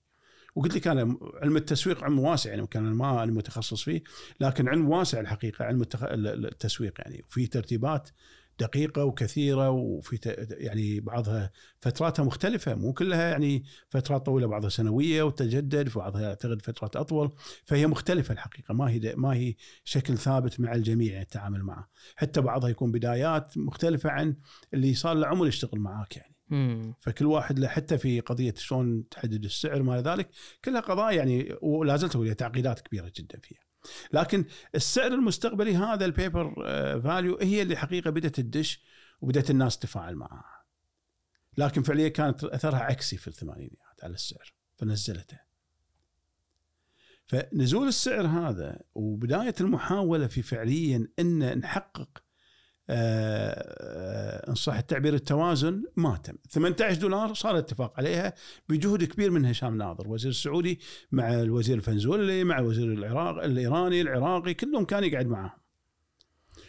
لكن هل تحقق هذا الأمر؟ لا. يعني قاعد أفكر أنت بذيك الفترة حتى لو تخفض الإنتاج أنت نزلت من 53% إلى شيء و30 قلنا إيه نعم. فمدت قوة تأثيرك ما عادت نفس تصير على الأقل بدأت تنزل. يعني في الس... فرضا في السابق كان أسهل بأن أنا أوصله 18 دولار من فترة لازم الثمانينات. تقول كانت قوة السبعينيات وديناميك السبعينات مختلفة. لكن أنت أعطيت الفيول حق هالاماكن ترتفع. إيه، فأقصد حصتك بالسوق تساعدك إن أنت تحدد أكيد السعر. ما في شك. لما تنزل حصتك بالسوق ما ما في شك ما في شك. لا ما في شك. هذا أثره وايد واضح وكبير جدا في العملية نفسها. هني في شغلة مهمة جدا أيضا يعني لازم آه، نعي انيات أحداث. في الثمانينيات وبدأت يعني الدول تحاول تدفع ب 18 دولار لكن ما زاد الحقيقة. يعني إحنا انتهينا من ال- آه، السعر ارتفع فقط لما صار غزو الكويت. ولا ظلينا نحوم صوب ال 14 لكن بدأت الناس تبني حق المستقبل. وبدأ يصير يزيد الانفستمنت في عملية الإنتاج وكميات الإنتاج. يعني أنا أذكر في الكويت بدأت ال- آه، ب 86 الم- المشاريع الجديدة تتحرك. مشروع مثل 27 و 28 آه، اللي هي ما في مراكز التجميع في غرب الكويت تحركت في الفترة هذه مشاريع نفطية اي المشاريع النفطيه بدأ الحفر يزيد آه، في آه، أماكن كثيرة بدأت يعني الحركة تصير أقوى مما كانت عليه في النصف الأول من الثمانينيات يعني كانت فترة ركود كبير جدا في المناطق لأن يعني الإشكال اللي موجود وأيضا آه، العملية. الحرب العراقية الإيرانية انتهت. هذا الآن شو يبون؟ يبون سعر حق الأعمار.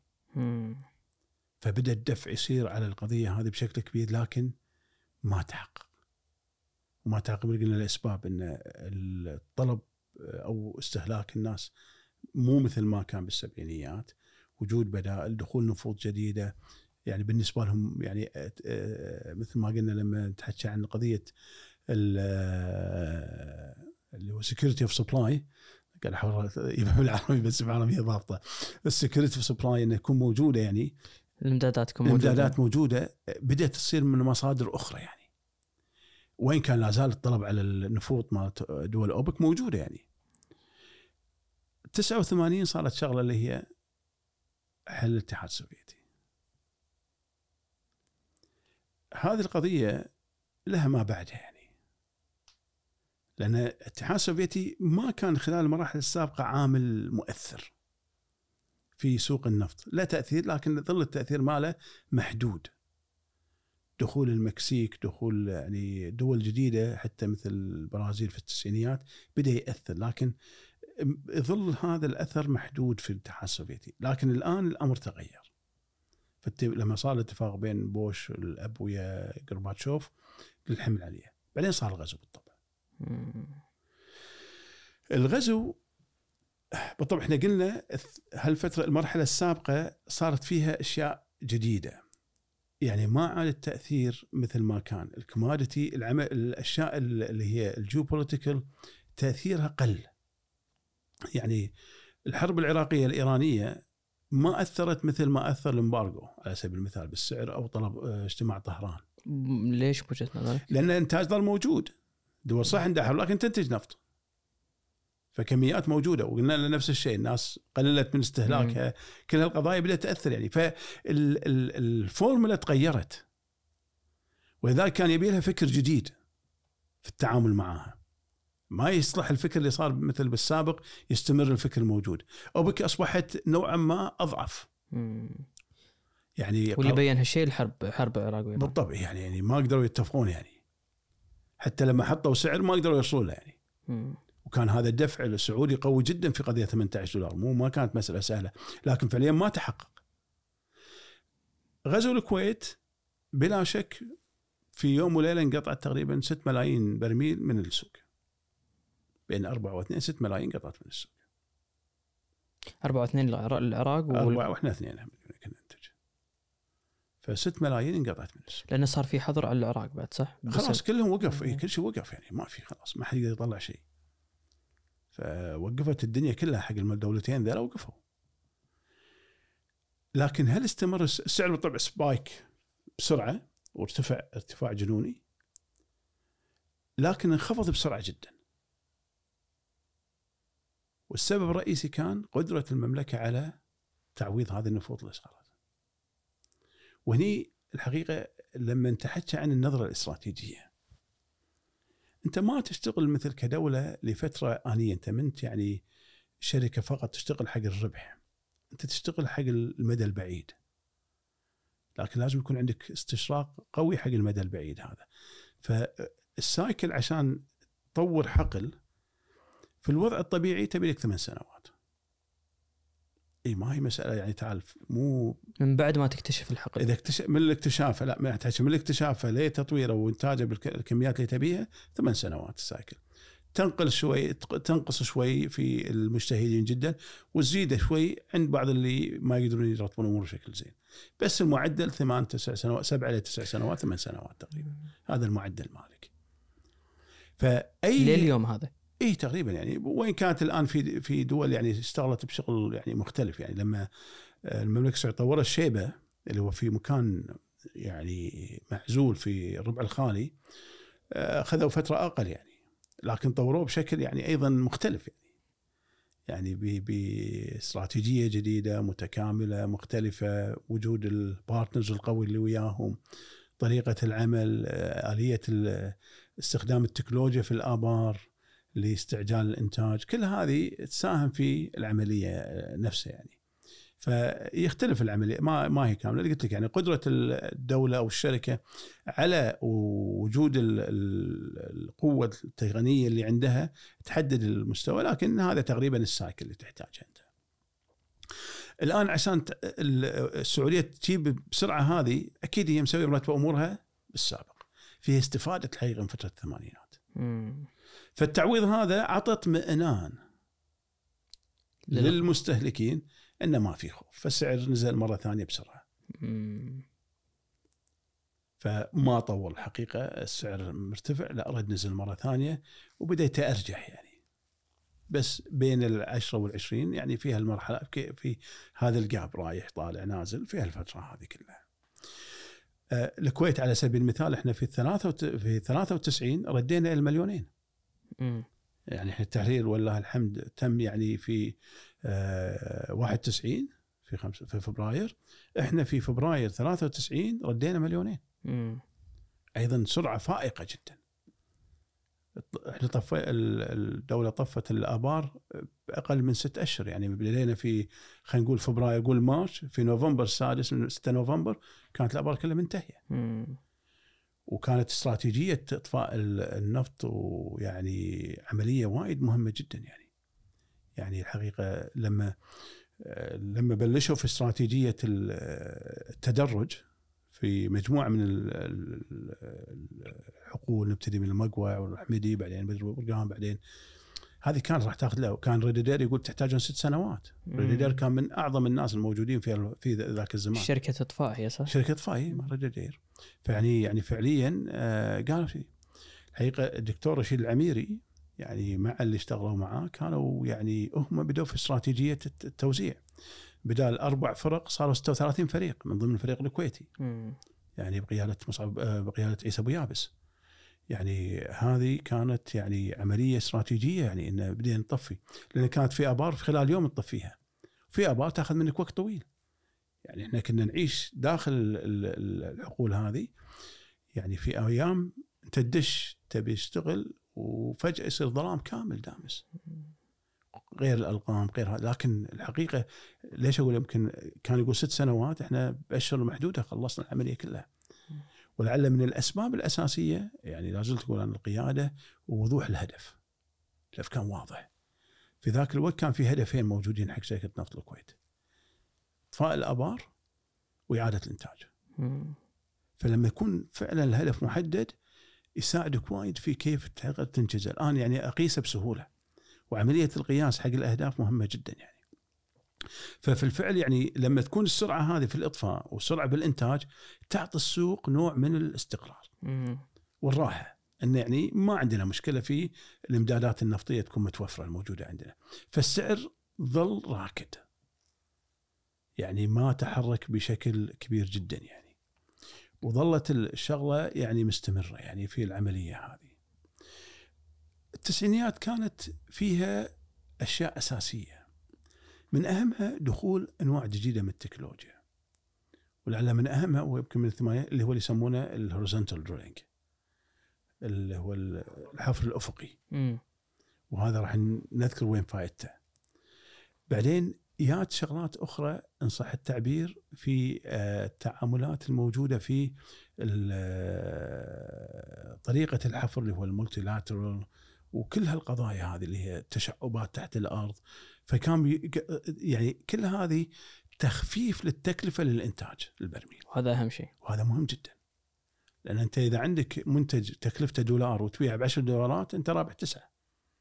فهذه تفرق وايد وياك في العملية نفسها. وفعليا تستطيع تحقق فيها أهداف كثيرة بعد ذلك يعني فالتكنولوجيا بدأت فعلا تتطور العملية هذه الأمر الثالث الدفع البيئي زاد يعني بدأت نظرية التغير البيئي وال ال- نظرية التأثير ال- المنتج الحفوري والسي أو 2 وكل هالقضايا بدأت تقوى الحقيقة. في التسعينات اي مع أنها ترى بدأت بالسبعينيات ها. الحركه هذه بدأت بالسبعينيات لكن بالتسعينيات صارت أقوى. وبالذات لما يصير لها قيادة مثل الجور وربعة في العملية. كان. مرشح رئاسي في كان أمريكا. مرشح رئاسي حق ال- أمريكا. وكان يتبنى هذا الفكر بقوة جدا يعني. فبدأ يصير له قيادات فبدأ يصير اثره كبير جدا. الآن بدأ استخدام الغاز يزيد. الغاز بذاته سبحان الله يعني آه، قصة. يعني أنا أذكر في لقاء في مع أو أكثر من لقاء أذكر يعني قصة الغاز خصوصا بالكويت يعني غريبة. أنا تحكي هني عن الغاز الحر هو النفط لما تنتجه يطلع مع غاز. فتفصله ويطلع الغاز لكن الغاز الحر هاي يطلع غاز بروحه. الآن بدأت حاجة الغاز تزيد وبدأت الناس تنظر إلى الغاز كمصدر أساسي للطاقة.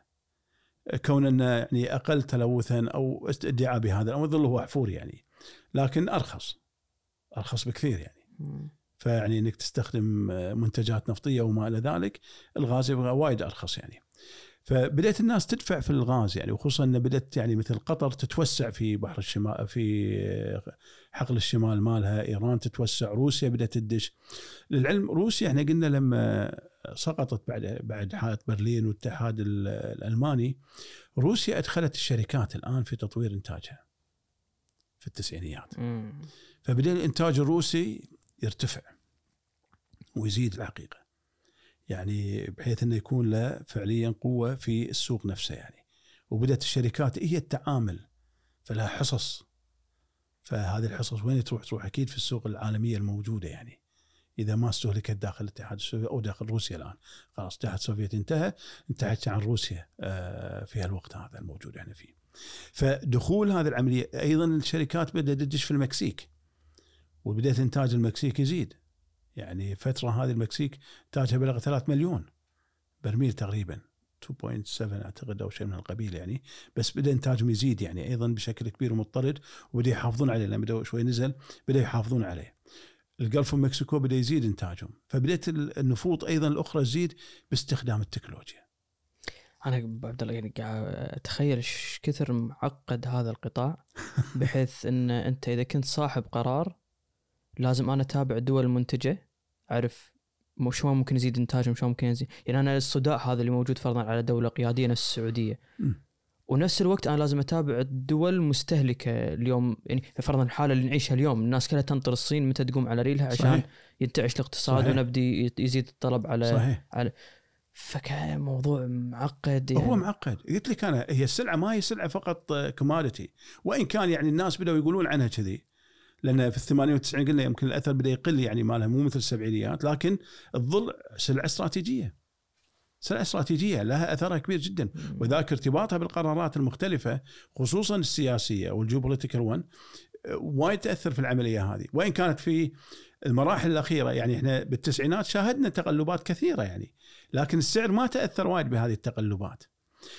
أهم حدث في أواخر التسعينات صار آه، الغريب يعني في إن لما صارت مسألة النمور. آه، يعني بدأ ال- ال- ال- الطلب يزيد من دول مثل تايلاند مثل كوريا الجنوبية ماليزيا اندونيسيا الفلبين. هذه شوي بدأت تنمو هذه الدول بشكل كبير جدا وبدأت الاستثمارات فيها تزيد يعني لكن في 98 شنو اللي صار فيهم؟ صار فيهم كلابس. قبلها كان في اجتماع في جاكرتا حق الأوبك ironically يعني أوبك ما قرأت الساعة فزادت الإنتاج مليونين. مع إنه كان في انهيار للنمور والنمور بدأت يعني. في في يعني على قولته إشارات موجودة ليش إحنا نقول إذا ما تقرأ ال signals عندك مشكلة إيه. فهو ما قروها صح ولذلك يسمونها آه، جاكرتا syndromes. يعني مأساة جاكرتا يعني. لأن فعليا الإنتاج كان غلط وقته فالسعر نزل في الفترة هذه إلى دون العشر دولارات. يعني فعليا وصل 8 دولار يعني في 98 هني عاد بدأ ال panic يصير. لكن اليوم آه، كان الوزير بذاك الوقت في السعودية الوزير النعيمي. الوضع تغير. روسيا أصبحت منتج مهم. المكسيك منتج مهم.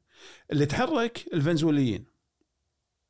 الفنزويليين أيضا كانت عندهم شغلة يحتاجون يسوونها ويحتاجون السعر يتعدل يعني. فصار لقاء بين نعيمي لا نعم بين نعيمي وبين الوزير نعيمي مع الوزير الفرنسي آه، راميرس أعتقد اسمه. فاجتماعهم هذا آه، في رواية مضحكة يقول إحنا نازلين بال طلعنا بالأسانسير. وصلنا الدور الثالث كان يطيح فينا الاسانسير لتحت. يقول بس اشوى اطلع السالفه وبعدين ردينا فوق حق مكان الاجتماع مالهم يعني. فيقول يقول النعيمي إن مع راميرس راميرس يقول أنا العادة النعيمي معروف عنه إنه مستمع جيد. فينطر الجميع يتكلم بعدين يقول اللي بوجهة نظره. يقول هالمرة لا غيرت أنا ال- العملية. وقلت له أنتم شنو ببالكم؟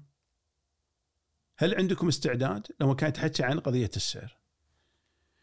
قال له إحنا عندنا استعداد بس يظل محدود أنا عندنا بدل الشركات الاجنبيه تشتغل يعني لازم عندنا مشكلة. قال زين من يسيطر على روسيا والمكسيك؟ مم. هل أنتم مستعدين تروح تكلمونهم؟ قال عندنا استعداد. هذا نعيم يقول حق حق الوزير الفنزويلي قال عندنا استعداد قال خلاص يبا روح لهم وإذا عندهم استعداد نقعد فنزويلي أبو عبد الله فنزويلي قلت كنا قلت فرنسي ما أدري لا لا لا فنزويلي لا لا هذا لا أتحكي عن الوزير الف- الفنزويلي إيه.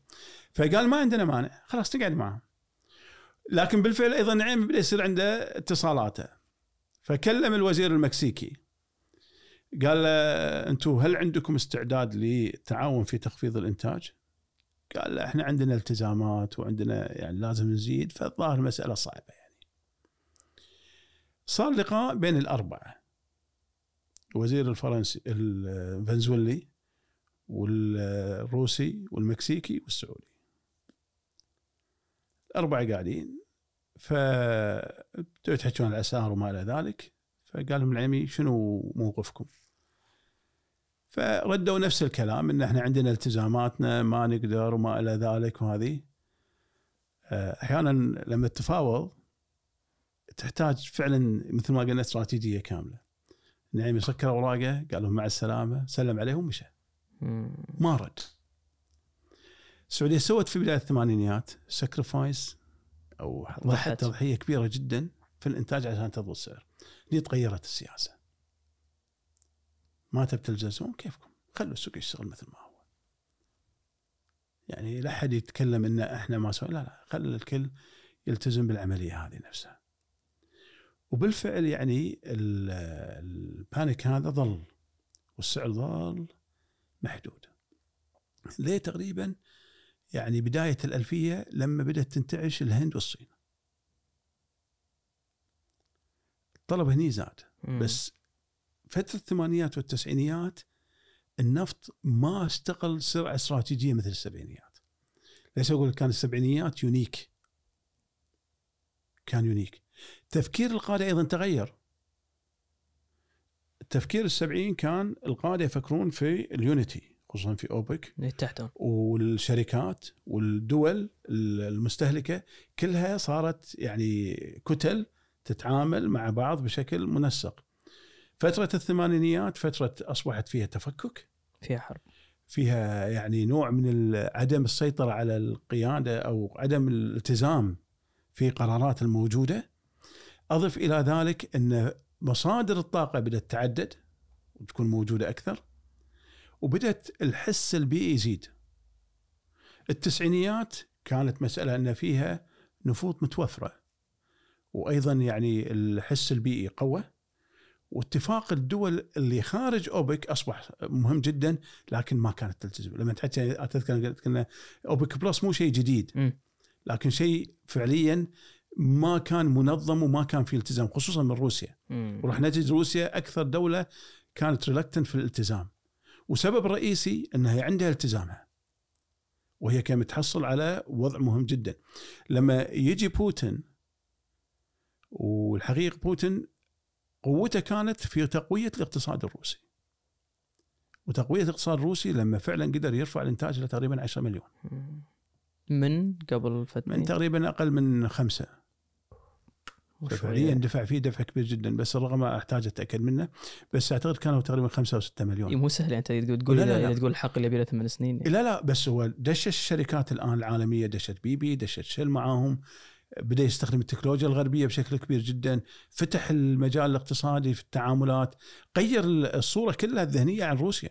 بس ابو عبد الله هني عفوا شنو شنو دور الشركات هذه بعد التأميم؟ ظلت بس شنو احتيا- احتياجي لها إن أنا ما عاد موضوع آه، شراكة، أنا مجرد إن أنت وشركة آه، أنا أستعين بخدماتكم ولا شلون تغيرت العلاقة بينهم؟ لا لا هي صارت بالطبع شغلتين الشركات هذه قامت تشتغل في أماكن أخرى بالعالم فما انتهت بالطبع آه، يمكن بعضها انتهت والحين نتكلم عنها الشغلة الثانية هذه الشركات يمكن من أهم الشركات تشتري نفوذ من الدول يعني إنتاج إكسون أو اللي تشتغل في إكسون بحدود 6 مليون. برميل يوميا. فالشركات هذه مو مو شيء سهل يعني. فيعني هذه أيضا تعاملاتها موجودة لأن كثير من النفوذ هي هي تستخدمها آه، سواء في معامل تكريرها أو الدول اللي تشتغل معاها. فالشركات ظلت وبعدين وسعت نطاق عملها. استراتيجياتها تغيرت. وقلنا اللي قرأ الس- ال cycle. يعني مثل بعد ال 98 مو كل الشركات قدرت تث- تثبت. صارت عندنا اندماجات. اندماج بي بي مع اموكو أماكو سمعي؟ اموكو كان شركة عالمية. شرتها كلتها بي بي كاملة إكسون وموبل. وفعليا إكسون كلت موبل لكن خلت الاسم وليش خلته؟ لأن ال brand مال موبل خصوصا في أمريكا مطلوب خصوصا في في زيت السيارات إيه. فما قتلوا ال brand وهذا فكر مو لعب يعني قضية أنت تبي تحافظ اموكو انتهت صح يعني إيه، مرة كنت-. أنا كنت حاطها بفريم في مكتبي. مم. آه، بعض اموكو اللي أشوفهم؟ قلت خلاص you are frame ما عدتوا موجودين يعني خلصتوا يعني. بالفعل يعني frame توتال مع ألف اندمجوا. آه، بالطبع آه، تكسيكو شرت آه، أمين أويل في المنطقة المقسومة عندنا هني وشفرون شرت تكسيكو. آه. فكل هذه الاندماجات أثرت في نهاية التسعينيات. ليش؟ الاندماجات هذه تصير. السبب الرئيسي اللي هو آه، التكلفة. لما أنت تصير عندك آه، هذه تقدر تسرح وايد موظفين تقلل العدد وتخلي المسألة فتخفف التكلفة على المجموع كله. بس بعد عفوا هم لما يقولون دماج دائما الموضوع فيه تسريح ها يعني أنت من. خبرتك لا ما في ما في ما في حكي. يعني مهما يحاولون يلطفون لا الموضوع لا لا أنسى. الموضوع هي مسألة cost يعني. لا س- لا تنسى روكفلر اسس في المب... يعني مؤسسة من قبل لكن فعلا في ال... في ال... في صناعة النفط هو أسس لها. كان يشتري refinery ويسكره مم. سكرة معناته الناس كلها راحت. اللي فيه يعني. فهو ما يسكره فقط لكن يخلف التكلفة عليه يعني ويمشي الناس. نفس الشيء هني. الشغلة الثانية إن آه، ال pool مال الزباين يزيد يعني موجود عندهم. ال ال ال ان صح التعبير. الريزيرف البوك مالهم يكبر.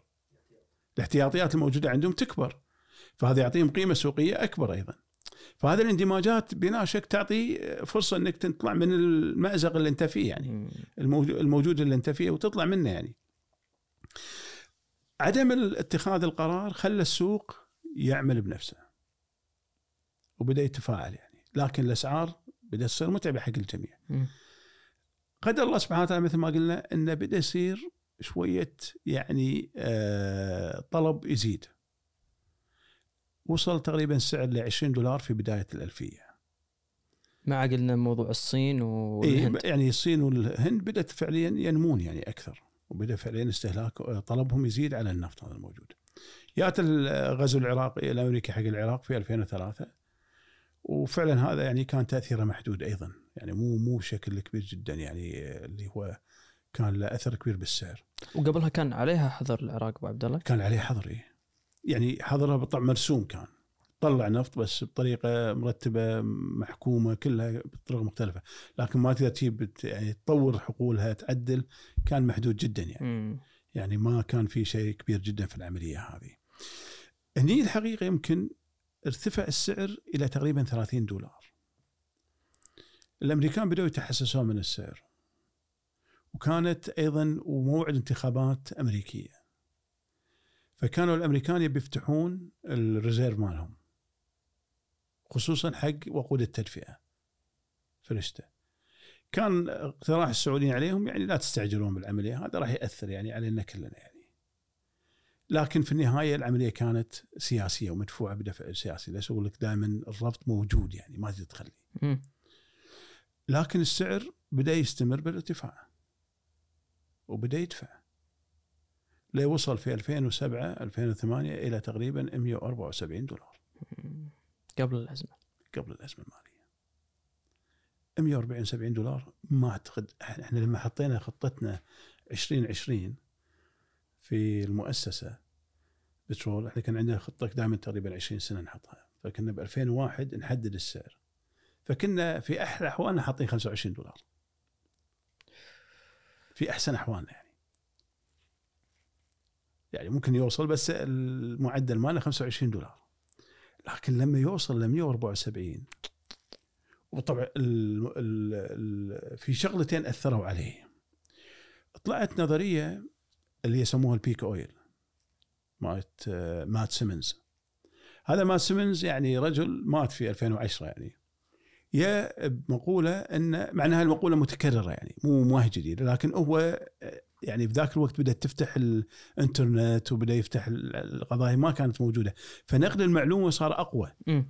فدعا اللي سماها في 2003 أو 2004 البيك اويل فقال يبقى ترى هذا حد الإنتاج. وبالطبع كان هو يطق بالذات على السعودية. السعودية ما راح تقدر تنتج هذه. وبنى كل قضية هذه لمؤتمر حضره بالسعودية. أحد المتحدثين قال في ضبابية في قضية الإنتاج. كلمة يعني مبهمة. هذا بنى عليها نظرية كاملة. إن السعودية وصلت حد حدها وخلاص ما دام السعودية وصلت حدها معناته ما في spare capacity يعني أنت قاعد يزيد عندك الطلب بس ما في عرض الطلب، العرض ما ما راح يزيد. ماكو عرض راح يزيد المسألة محدودة وما إلى ذلك. تهويل يعني كان؟ تهويل حيل. لأن أنا شخصيا ما أعتقد شيء اسمه peak oil والواقع أثبت ذلك يعني. يعني اليوم إحنا عندنا يعني يعني ماكو قمة في الإنتاج لا لا هي هي شنو التكلفة مع السعر ما دام في سعر ممكن تنتج نفط. يعني ما عندك مشكلة ولا زلت ممكن تروح في نفوط أنت تدري إنها موجودة بس ما تقدر تجيس لانها تكلفتها عالية، إذا التكلفة مناسبة موجودة ما عندك مشكلة فيها. فالشاهد إن ال- ال- العملية هذه سببت نوع من ال panic عند الناس. فبدت الحقيقة الاسعار تتفاعل مع المضاربات مع اللي قلنا ال future مع ال paper آه، ماركت مع قضايا كثيرة مع الطلب الحقيقي اللي زاد في الصين والهند ودول أخرى الحقيقة. يعني حتى في دول مثل آه، أمريكا اللاتينية في دول آه، يعني غيرها بدأت فعلا الطلب يزيد في دول آسيوية بدأ الطلب يزيد يعني حتى دولنا إحنا هني بدنا نستهلك كميات أكبر من النفوط أو المواد من ما كنا نسويه بالسابق يعني. فبدأ الاستهلاك فعلا يزيد يعني موجود وبدأ يصير السوق بالانسنج بس بدر أنا النقطة ماني قادر أتجاوزها اللي هو موضوع ال futures هذا. م. مرة ما يمكن سمعت قال إن سعر النفط ما يتحدد بين دول. أوبك سعر النفط يتحدد شيكاغو شيء كذي المكان اللي لا لا قلت لك يعني هذا. ال- ال- القضايا المتعاقدية هاي الدول تسويها لكن السوق الحر هو اللي يصير في في السوق العادي.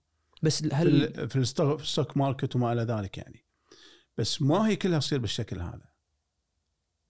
بس أنت مسألة أنا قلت كلمة قلت أوبك كانت غلطتهم بأن إي دشوا لأن أوبك قبل ال 80 ما كانت تعامل مع spot market ما كانت تعامل مع ال paper market كانت تعامل مع شيء واقعي حقيقي بعقود وحقيقية ونقل حقيقي. مم.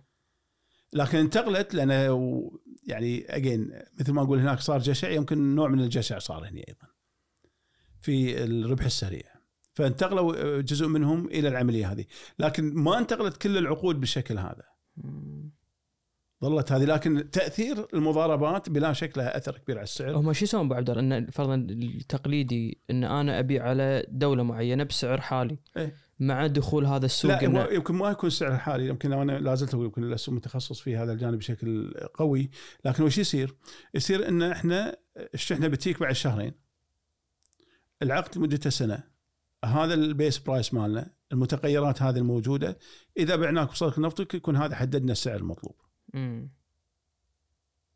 لكن ال future price لا يصير اتفاق من الآن على المستقبل على السعر اللي نبي نبيع فيه. وهني تجي المضاربات. مم. هني مسألة محكومة مرتبة منظمة مو علنية بين طرفين يتعاملون فيه بشكل واضح. هذه موضوع السوق مفتوح يعني. هني بين منتج ومستهلك هناك نعم. ناس يبون تبي تطلع فلوس بس. إي ولذلك المضاربين كثر يعني. وفي ناس يعرفون شلون يستفيدون ناس راحت تحت الأرض وناس طلعت فوق يعني هذه في المضاربات هذه يعني فالشاهد لما الأسعار هذه ارتفعت لهالدرجة يعني وصلت إلى 150 بلا شك هذه سببت إحراج كبير حق العالم كله الأسعار زادت التكلفة زادت كل شيء زاد يعني جات ازمه الرهن العقاري اللي في أمريكا. وسرعان ما صارت هذا هذا الرهن العقاري إلى أشياء مختلفة. وبدات بدأت تنتقل أمريكا للعالم كله يعني. لأن العالم أيضا مرتبط في أمريكا ارتباط كبير جدا يعني. فكلها تأثرت. شنو تأثر هني؟ سعر النفط نزل. ونزل بشكل كبير جدا من 174 إلى 40 دولار. طلب قل. الطلب هني لا زال متأرجح لكن بلا شك في أزمة. والناس في وضع في وقت الانسرتينتي أو عدم الوضوح دائما ياخذون الحذر يعني نفس اللي يذكرني بايام كوفيد نفس الشيء. وصل بالسالب نفس الشيء يعني يعني وين كان هذا السالب يعني رمزي ما هو اي أنا حقيقي. اللي فهمت انه موضوع يوم واحد يوم واحد. اي بس يعني بس وشغلة حسبة يعني نفس الشيء يعني هي إيه. حسبة لكن الشاهد إنه يعني فعليا ال ال ال الوضع في هذا يبتدي هذه لكن سرعان ما رد لأن الريكفري في الصين صار سريع بالهند سريع في الدول حتى في أمريكا كل شيء انتعشوا بسرعة. فالسعر رد يعني. صح ما وصل 174 لكن رد 80 90 دولار يعني. إلى تقريبا 2014 2014 بدأ العرض يصير زايد عندك يعني هني نفس المشكلة ردت إن اليوم ما اوبك هي اللي تحكم العملية نفسها. وكان عرض آه، رأي الوزير السعودي في هذا الوقت ظل مثل ما هو خلوه حق السوق. يعني لا- يحدد. هو يحدد. ما دام ما حد راضي يلتزم السعودية مو مستعدة ودول الخليج بالذات مو مستعدة إن تكون هي بس فقط اللي تتحمل المأساة والبقيه يستفيدون. يا كلنا في العملية إحنا ما عندنا مشكلة بدشون كلكم حاضرين. لكن إذا ما تبي تدشون كلكم معناته المسألة فيها نظر. ولذلك تغير التوجه هذا عند القيادات يأثر في تفاعل السوق معه. يعني لاحظ في بداية الثمانين حاولوا السعودية ودول بعض دول الخليج في تقليل الإنتاج هذه ما نجحوا. الآن لا ما في يمكن في التسعينات صارت الشغلة هذه وأيضا في 2014 صارت مرة ثانية. إن فعليا لا والله إذا بتجون تعالوا كلبنا مع بعض في العملية هذه. هني بدأت الدول شوي تراجع نفسها يعني لكن مو بشكل آه، سريع يعني. فما رد الانتعاش حق النفط ووجوده إلا تقريبا في 2017. بس 2012 كم عاش طفرة صح مع الح... إي إي مع الربيع العربي الربيع العربي يعني هو تشوف هني صارت أكثر من شغلة. عندك الربيع العربي، عندك الهوريكين مال آه، كاترينا اللي صار آه، عندك بعد في قضية ثالثة أيضا أثرت في العملية هذه يعني القضايا ال geopolitical أيضا ظلت الإشكال في نيجيريا وال unrest اللي صار فيها. هذه قضايا يعني أثرت الحقيقة في الأسعار في الفترة هذه الموجودة بين 2012 2014 موجودة. لكن سرعان ما ماتت. يعني ليش أقول التأثير ال geopolitically ما أصبح بشدة السابق؟ السياسة اللي قاعد تدور حواليه أو ال- الأحداث اللي تصير دار مدارك. يعني تصير آه، فترتها وجيزة وتنتهي. والتفاعل معاها ما يكون نفس التفاعل يعني مثل ما كان بالسابق. ولعل بظني أنا السبب هي وجود الإمدادات. يدرون في دول راح تلتزم فيها وفي كباسيتي موجودة. اليوم الناس عندها يعني نوع من الثقة في أنه في زي كباسيتي زايدة أو قدرة زايدة مو مو مستخدمة. يعني ممكن تنزل السوق اذا احتاج السوق شيء من هالقبيل. أضف إلى ذلك اللي هو وجود ال ال ال ال آه، الطاقات المختلفة اللي بدأت تاخذ حصصها في العملية سواء كانت نووية سواء يعني وين كانت النووية يعني لو بس نوقف دقيقة عند النووية النووية الحقيقة صادفتها مشاكل يعني آه، أنا أيضا لست متخصص لكن أتحكى عن أثرها. يعني لما صارت حادثة 3 Miles Island في أمريكا وحادثة تشيرنوبل وحادثة هوكوشيما اللي في صارت في اليابان خلت الناس تتردد في موضوع الاستمرار في في عملية. يعني كل الدول تقريبا وقفت ال- الجانب النووي. الوحيدين الحقيقة اللي حافظوا على النووي الفرنسيين. والفرنسيين أسسوا تأسيس غير مختلف. ترى الفرنسيين اليوم مو من اليوم من أعتقد التسعينيات 60% من مصدر طاقتهم نووي. مم. الاحفوري أو النفط أو الغاز ترى ما ياخذ 3 إلى 4% فقط يعني. لأنهم يستخدمون الغاز. آه، إذا قلنا يعني الغاز هذه هم يستخدمون الغاز. يستخدمون الطاقة الكهربائية ال- ال- السولر مع ال- wind مع ال- صح التعبير اللي تي من باطن الأرض كل هالطاقات هذه يستخدمونها يعني.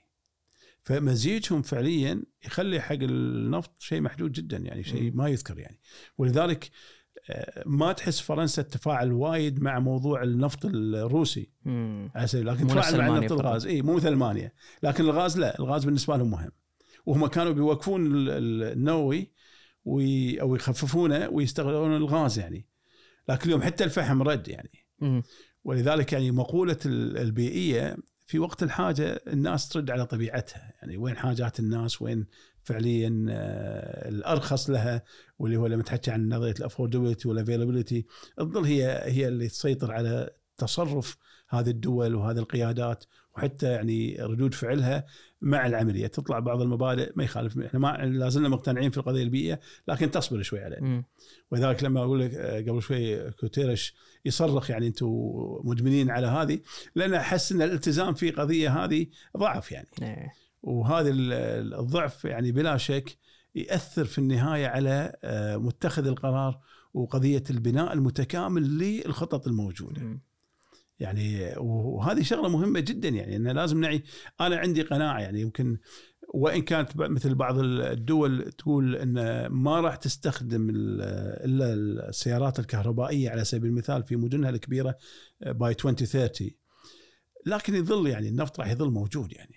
قد يكون نموه مو نفس النمو السابق لكن راح يبقى موجود. اليوم تقريبا تتحكى عن آه، 100 مليون ال- ال- إنتاج. اللي لا حاجة العالم حق النفط يعني. فال 100 مليون هاي يمكن راح تظل لفترة لا بأس فيها لكن تظل المساله لازم نعي المتغيرات هذه وكيف راح نتعامل مع النفوط مالنا بعد فترة من الزمن قد تطول وقد تقصر الله أعلم يعني فيها لكن لازم إحنا نكون جاهزين للعملية هذه. المرحلة هذه الحقيقة لما بدأت العالم شوي تأثر في في التغيرات هذه الموجودة وعدم الالتزام آه، يا الدفع في بعد 2017 بعد الانتعاشه بدأت شوي الأسعار تنمو. طبعا إحنا بعدين أصيبنا في الكوفيد مم. الكوفيد لا حول ولا قوة إلا بالله يعني هذا جندي من جنود الله سبحانه وتعالى سلط على الناس يعني آه، ما في أحد يقدر يسوي شيء ففعليا بدأت الأسعار تنزل آه، إنتاج زاد ال demand فال price collapsed وطبعا 2017 صار اتفاق في أوبك plus أو ما كان يسمى باوبك plus 2017 هو انشئ 2016 17 16 إيه. لكن فعليا أول تأثير له في 2017 ففي 2017 لما بدأوا يصير اتفاق على الخفض بدأ السعر يرتفع وياخذ شوي حاصلة أكثر من أحداث 2014 و16 اللي كانت فيها نوع من ال ال ال السوق أم السعر يعني مم. يعني نخلي السوق يشتغل يعني يماني آه نعيمي كان في الكويت في مؤتمر قال لما سألوه الصحفيين سؤال آه قاعد أحاول أستذكر الكلمات مالته آه لما قالوا له عن النفط قال خلي السوق يشتغل انتقل انتقال شديد بالسعودية. أنت أنت الحين أكبر مسؤول وأسعار قاعد تنزل وتقول يعني خلي السوق يشتغل. لكن كانت عنده نظرة يعني فعليا يعني ما نقدر نتحمل إحنا بروحنا. ما يصير تحطون اللود كله علينا يعني. مم. وأنا أقصد يعني هني يصير الض- الضغط التفاوضي. استراتيجية التفاوض يعني أنا ما أعتقد الكلمة طلعت عبط يعني. ما في شك إنه في لها بعد لرسائل مختلفة تو- توصل للناس. يعني آه، من الأشياء اللي اللي سببت الربكة بالثمانينات تعليق الوزير الإيراني. لما قال آه، يعني إحنا ما راح نتفق. مم. فالكلمة هذه آه، أثرت في السوق وخلت الأسعار تظل نازلة. فممكن في كلمات تطلع ما تعكس وضع السوق إيه. ولكن أثرها أثر جدا كبير. كبير. ولذلك كان هشام ناظر لما رجع لهم قال أهم شغلة إن ما حد يصرح إلا بعد الاتفاق. طلب منهم قال لا ما يصير تصرحون وبس يعني لازم يصير في اتفاق. فأوجد مرة ثانية القيادة وألزمهم في كيف نتعامل مع ال- المحيط الخارجي. بأن خلينا نتكلم لكن إذا طلعنا يكون تصريحاتنا فيها نوع من ال- الاتفاق وما إلى ذلك. ال- في اللي أثر أيضا على الأسعار موضوع الحظر على إيران والاتفاق النووي مم. هذه قضية يعني ما تقدر تتركها خارج نطاق تأثيرها على الموضوع وإن كان يعني يعني آه، آه، إيران كانت تطلع نفوذها من أماكن أخرى يعني موجودين لكن بلا شك آه، تظل مو الكميات اللي هي تقدر تنتجها أو على الأقل اللي هي تستطيع تسويها فيها يعني موجودة. آه، بالطبع في أشياء أحداث كثيرة يعني ال buy back في إيران ودخول توتال في الإنتاج ورفعه موضوع الغاز وإنتاج الغاز. يعني آه، يمكن نرجع حق الغاز أنا الغاز وايد قريب من قلبي يعني أحب الموضوع هذا. يعني ال- الغاز أكبر موضوع اليوم هو. ها؟ أكبر موضوع يعني الح- اللي ماخذ شداد انتباه الناس. إي ال ال ال آه، قصة الغاز في الكويت غريبة. يعني لما تحكون عن non-conventional أو مثل ال shale ترى إحنا عندنا نسوي نسميه non-conventional أي شيء اللي هو خارج نطاق المكمن العادي. غير تقليدي. الغير تقليدي يعني.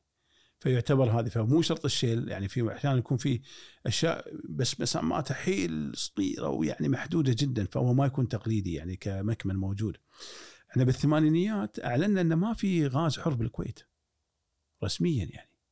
لأن الكويت دزت رساله قالت يبا إحنا حفرنا من ال 79 وحفرنا في أماكن كثيرة وحاولنا نحصل بس ما لقينا. فقالت يبا ترى لا تعوروا رأسكم وتضيعوا فلوسكم نفس الشيء، نفس الشيء المملكه العربيه السعوديه. ما حصلوا غاز بس- بسهولة يعني.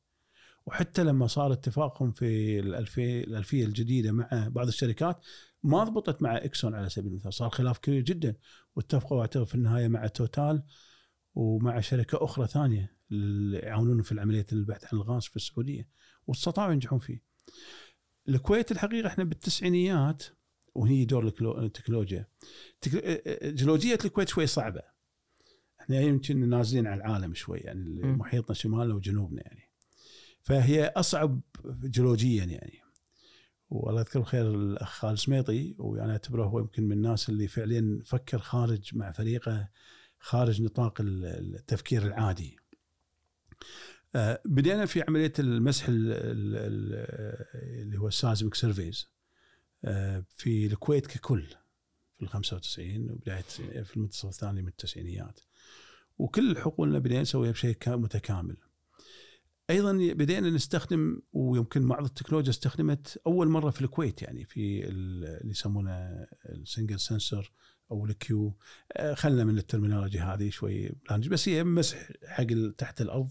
آه، هو ال seismic ما أدري بالعربي شلون نقول. الزلزالي. المسح الزلزالي. ها مهندس معاك. أنا أنا إيه. بروحي إيه، بسكه لا، ما أدري. عنكم إيش تقولون. المسح إيه. الزلزالي الموجود وفعلا صارت العملية هذه.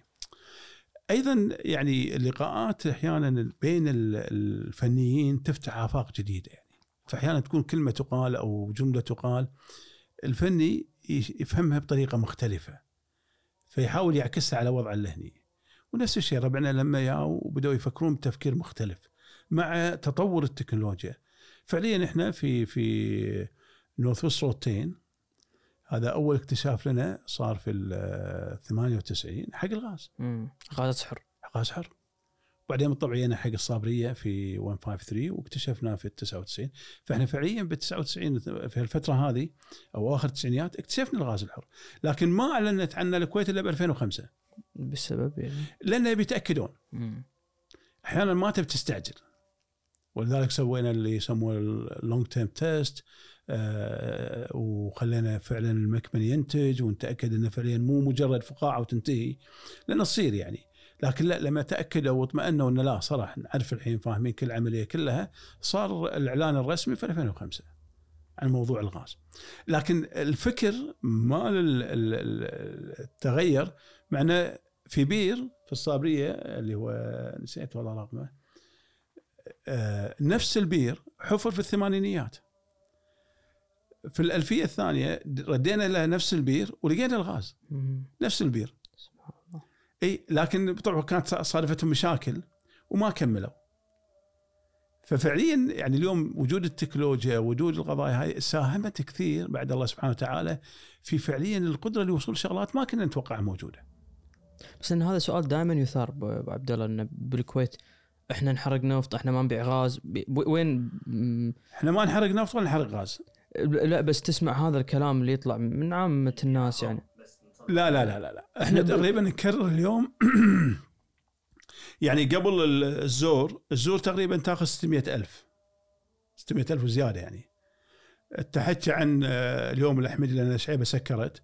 الأحمدي مع آه، مينا عبد الله ياخذوا لهم مليون وشيء. أعتقد 400 و600 أيضا مليون وشيء. يعني تقريبا نقول مليون و600 ألف ممكن تكريرهم بالكويت. فإذا تنتج أنت مليون ثلاث ملايين يعني نص آه، منتجك تكرره. مو مو وكل الدول تسوي كذي يعني. ما تصدر كل شيء بالخارج. لأن سوق التصدير ما هو مفتوح يعني اللي في حدود يعني. فكل واحد يتعامل معاها لكن أنت تتعامل مع التصدير وهذه في موضوع الاقتصاديات. هل تشغل الريفاينري بالكامل؟ شغله جزئي؟ شغل نسبة وتناسب؟ هذه عملية مختلفة يعني.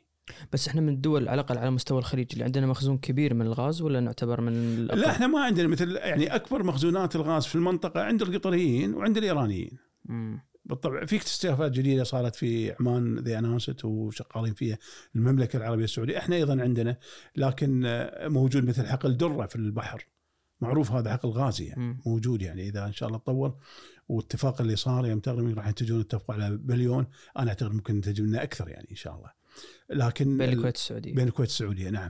فهذه هذه أماكن كلها فيها مصادر غاز موجودة. اليوم البحر بلشوا فيه في ال- السازمك وفي ال- العملية وبدأوا الحفر إن شاء الله قريب أو أعتقد أو بلشوا فيه أعتقد قريب راح يبلشون بالحفر. إن شاء الله يعني راح نلقى مكامن جديده يعني. أنا متفائل جدا يعني.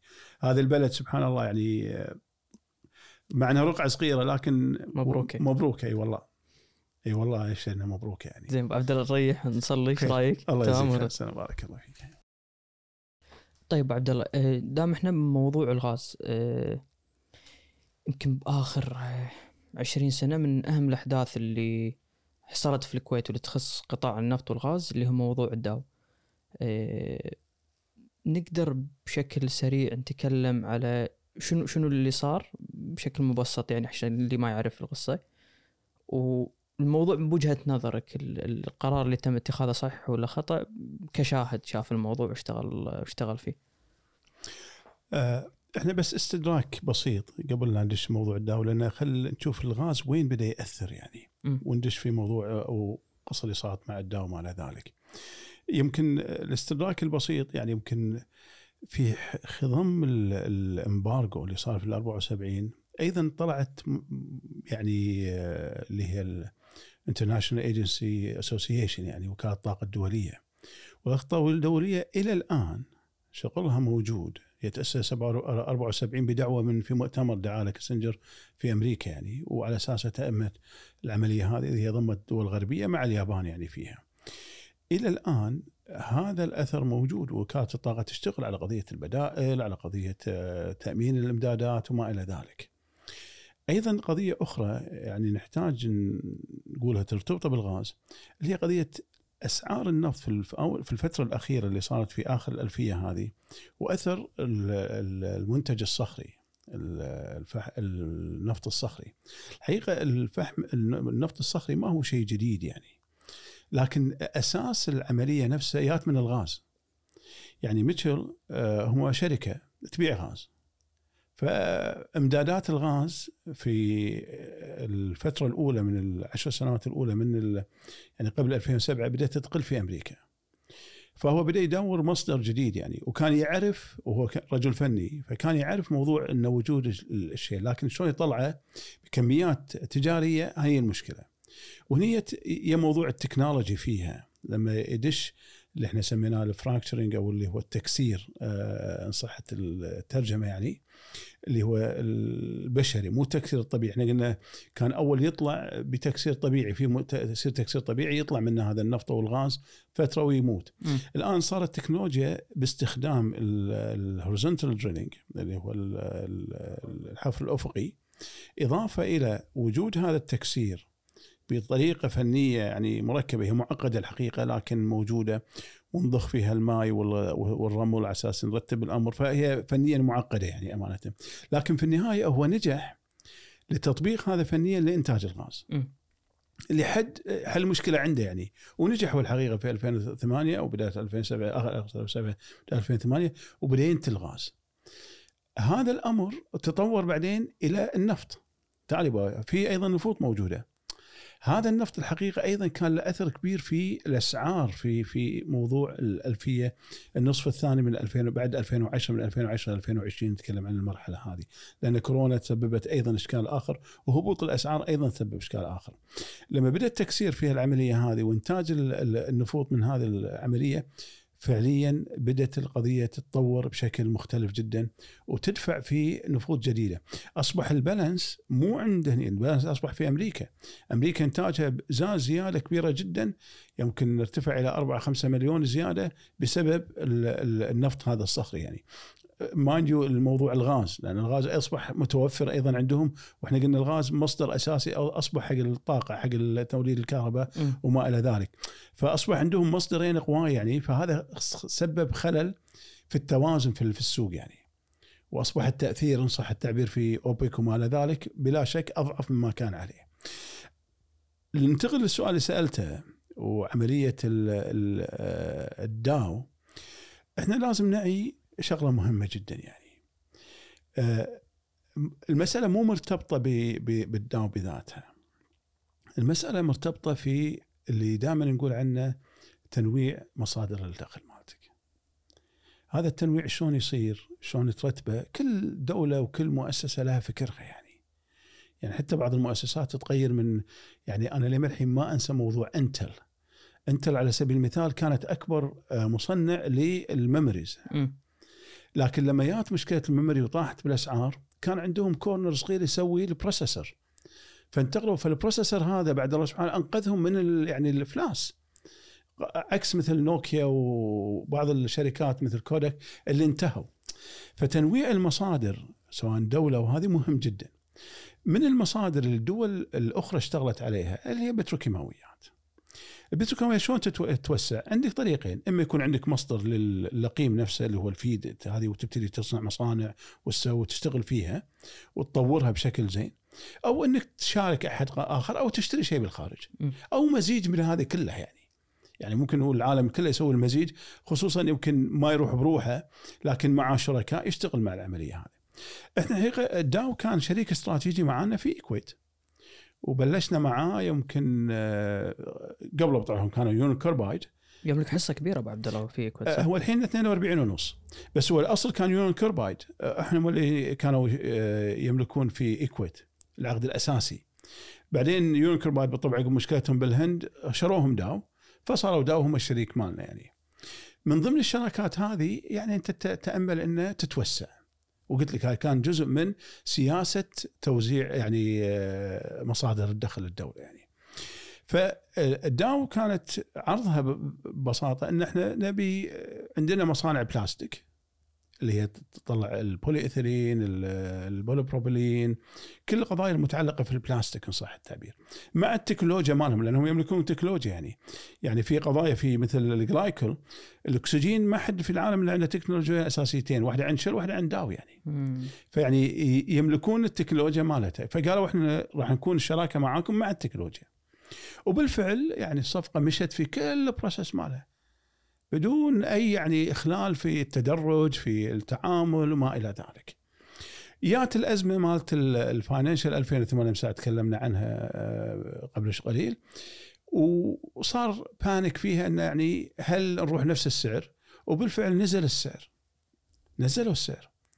لكن بعد ذلك طلعت يعني الحقيقة إحنا عندنا إشكال أحيانا إن الانفلونس أو تأثير الصوت العالي وايد كبير. وقوة القرار هني تب- تبتدي تكتب أنت إيش كثر مقتنع بقرار اللي قاعد تسويه أنت. وذاك الإنسان إذا مقتنع في قراره ما يعني يخاف منه يعني. لكن يدافع عنه يعني. والحقيقة ال- اللي موجودين كانوا في ذاك الوقت خصوصا في سدة ال- الوزير ورئيس ال- المؤسسة أو حتى اللي كان مسؤول في البتروكيماويات ال PIC كانت عندهم قناعة كاملة في العملية. وذيلا أنا يعني شخصيا اشتغلت معاهم جميعا من أرقى الناس عقلا وفكرا ويعني اخلاصا وأمانة للأمانة يعني. فيعني كانوا يعني فعلا مجتهدين في العملية. لكن طلعت لنا موضوع الخردة وإن موضوع إن هذا ما يصلح وما إلى ذلك في قرار سياسي وألقى العملية كلها. والحقيقة هذا خطأ فادح. لما تلقي خطأ وأنت تدري مكتوب ترى الموضوع الجزائي مو بس علينا حتى عليهم. يعني هو يروح الصوبين لو هم خلوا عليهم آه، ضرر جزائي وإذا إحنا خلينا علينا ضرر جزائي. إحنا اللي اخلينا بالعملية. تذكر كم كان؟ أعتقد 2 بليون 2 plus هو بليون بس أعتقد لو وصلوا في الاتفاق الآخر أعتقد 2 بليون مليارين دولار مليارين دولار إي نعم يعني شيء متعب لكن الحقيقة لو شفنا بعد ذلك هذه اللي سموها خردة إيش كثر طلعت فلوس أنا أذكر في في تقرير طلع من بعض الإخوة اللي كانوا في ال- المجلس على البترول آه، يعني يذكرني منهم يعني أعتقد ثلاثة أو أربعة ما تحت الأسماء بشكل دقيق الآن لكن الإخوة لما طلعوا تقريرهم بينوا إن هذا يعني لو إحنا فعلا مشينا كان حققنا أرباح يعني هائلة. فأنت يعني لا زلت أقول أنا دخول القرار السياسي بالقرار الفني أنا بظني ما يجب أن يكون موجود يعني. أنا هذا رأيي الحقيقة الخاص. خلي الفنيين يشتغلون، أنت إذا خ... إذا شاك فيهم إيش حق مخليهم أصلا؟ وخرهم. يعني إذا أنت إنسان تثق فيه ما تثق فيه لا تخليه يستلم زمام الأمور. لكن مو بعد ما يمشي كل الخطوات هذه يعني تسوي القضية اللي سويتها الأمانة. أنا أعتقد كان القرار بلا شك يعني قرار آه، ما هو صحيح. وأنا أعتقد الحقيقة يعني كان رأيي الفني آه، سليم. راي سليم بل ومقدر أنا بظني اليوم إحنا نعض أصابع النمل الألم عليها والندم يعني الأمانة يعني والمشروع انتقل اليوم صار وين مع السعودية؟ خلاص لا لا لا لا, لا. السعودية مشروع مختلف هاي الناس لازم تخلط فيه. هاي مشروعين مختلفين. لا ظلت داو عندها داو بالطبع بعدين صارت شغله داو اندمجت مع دي بونت ودي بونت آه، كونوا شركة كبيرة بعدين انفصلوا مرة ثانية كداو وكدي بونت وشركة متخصصة. هذه شغلات صارت بعدين يعني. لكن في النهاية داو ظلت تدير القضايا هذه. هو كان العرض إن إحنا ندش معاهم بشركة بشراكة في مصانع معينة هي, تنتج هي, هي من- تنتج كلها مرتبطة بالبلاستيك. وحجة الناس اللي ألغوا ال- القرار كانت في حجتين يعني اللي أنا أذكرهم يعني زين. حجة إن هذا المصانع قيمتهم مو حقيقية وهذا غلط مو صحيح. يعني اللي قدروا وسووا مو لعب يعني ودشوا مفاوضات مو لعبة. أه، وبعدين ظل مفاوضات يعني أنا لا أختلف ان إن كان بإمكاني اسيبه بليو يعني 200 مليون تحت ولا 200 مليون هذه هذه ما هي ما هي القصة يعني. قصة أصل ال- ال- ال- ظل المفاوضات مفاوضات يعني وإحنا شفنا شلون مفاوضات تمشي والحقيقة لا زلت أقول أنا الفريق المفاوض كان فريق يعني اجتهد اجتهاد عظيم يعني في العملية. الشيء الثاني انه يعني آه، إحنا ان صح التعبير فيها يعني لا كالعادة يعني انه في عدم أمانة وما إلى ذلك والناس استفادت والناس ما إلى ذلك آه، الحكي هذا اللي ما نخلص منه بالكويت. ولذلك نضيع فرص على روحنا على قضايا يعني مو صحيح وأنا لا زلت أقول أحيانا لو رديت حق العملية تجد آه، بعض ال- القوى اللي لها أثر هي اللي تأثر على القرار في النهاية. لكن هني نحتاج نواجه الحقيقة. إذا إحنا عندنا قناعه وندري أن العمل كان آه، منضبط وأمين وصحيح وسليم أخي نواجه. أنا مستعد يعني أقول يعني أي شغلة سويتها إذا أنا فعلا مخطئ راح أخاف لكن ما أنا مخطئ شيء أخاف. فلذلك أنا أعتقد موضوع الداو هذا يعني ضيع علينا فرصة لكن الأهم منه نتعلم. أنا أعتقد يعني اليوم إحنا لازم نتعلم من القضايا هذه وما نكرر الأخطاء. يعني إحنا تعبنا ونكرر نفس الأخطاء في مجالات مختلفة.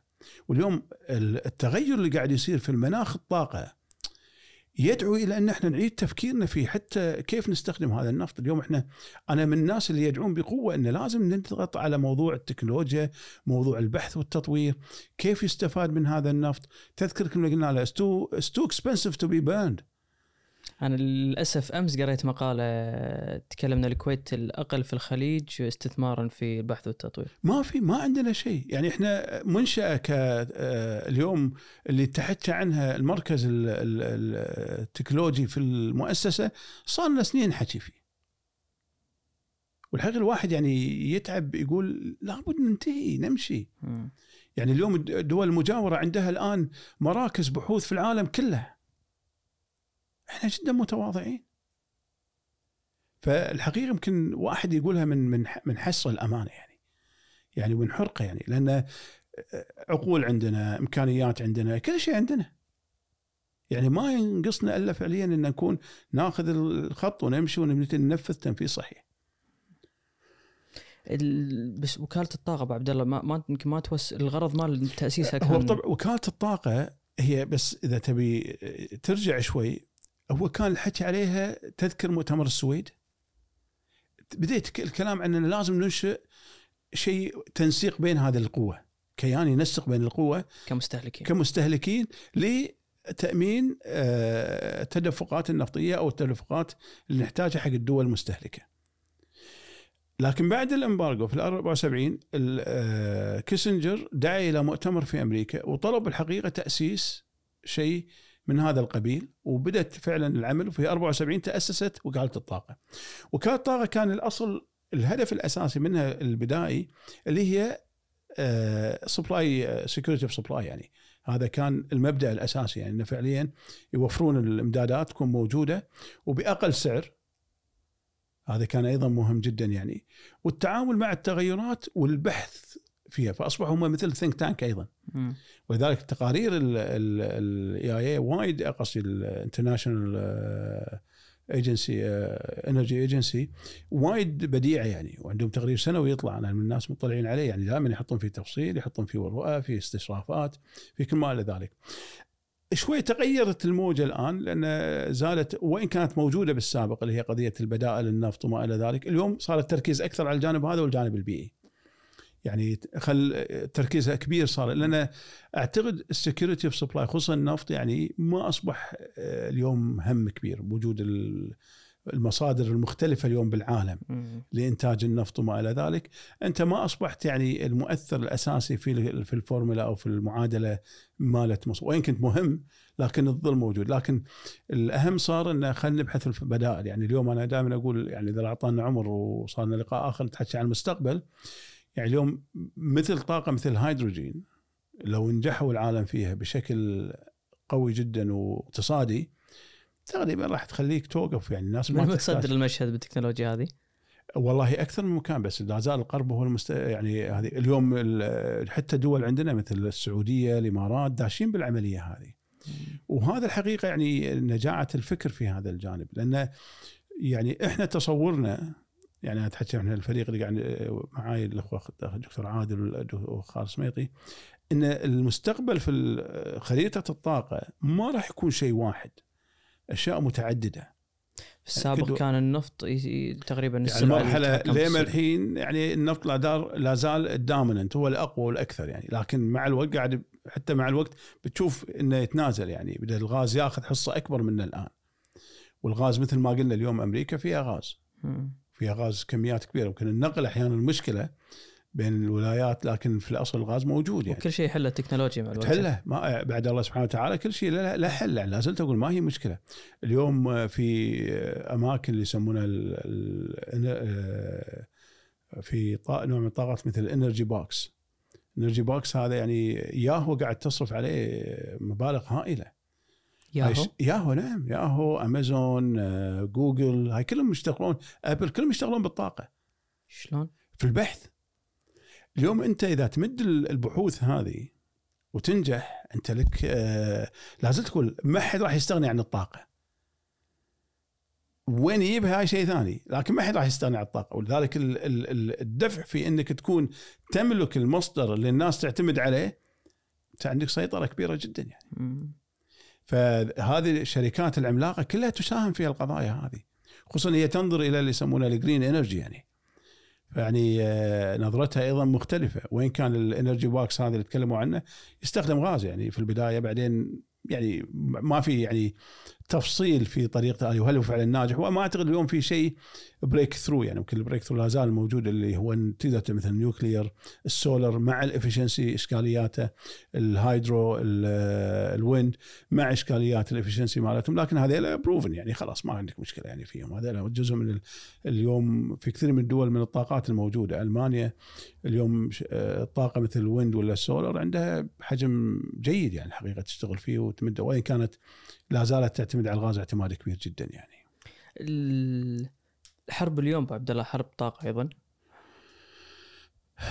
أنا ما أعتقد يعني آه، سؤال جميل امانه يعني آه، ما أعتقد هي حرب طاقة كثر ما هي آه، الدول كلها تبي تحاول تحصل على إمداداتها بشكل مستدام. فبلا شك يعني اليوم أنا أعتقد في حرب على النفط صح؟ لكن هل الناس تتحارب على الطاقة بذاتها؟ لا كل واحد قاعد يحاول يدفع في انه هو يكون عنده استدامة وعنده قدرة لازم موضوع ال affordability وال availability إنه يقدر يشتري هذه الطاقة وانها متوفرة بشكل مستدام يعني. آه، لكن أنا أعتقد في حرب على النفط.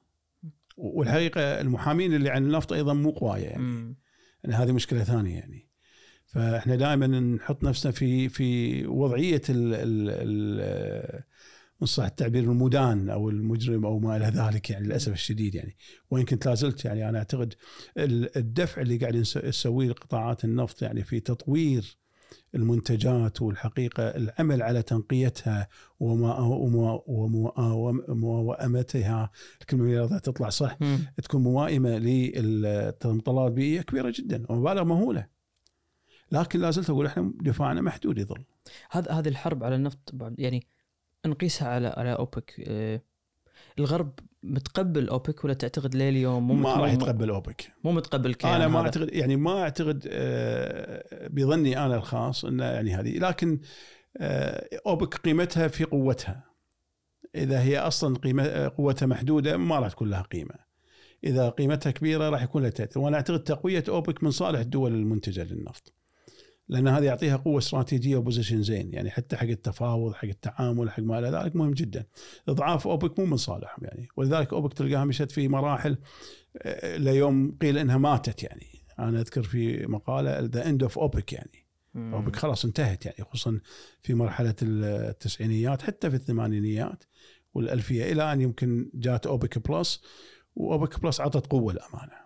ودفعة. جديدة لكن أوبك plus كارتيل كبير هذا الكارتيل ممكن يتكسر بأي لحظة. بس ليش دائما يعني آه، أنا ما أدري ليش عندي خلفية إن هذه الكلمة إذا استعملت فهي فيها معنى سلبي. بس دائما أشوف آه، يلحقون كلمة أوبك بكارتل كارتل كارتل يعني هو ما كارتيل يعني أي أي أي تجمع تنظيم. كارتيل تنظيمي.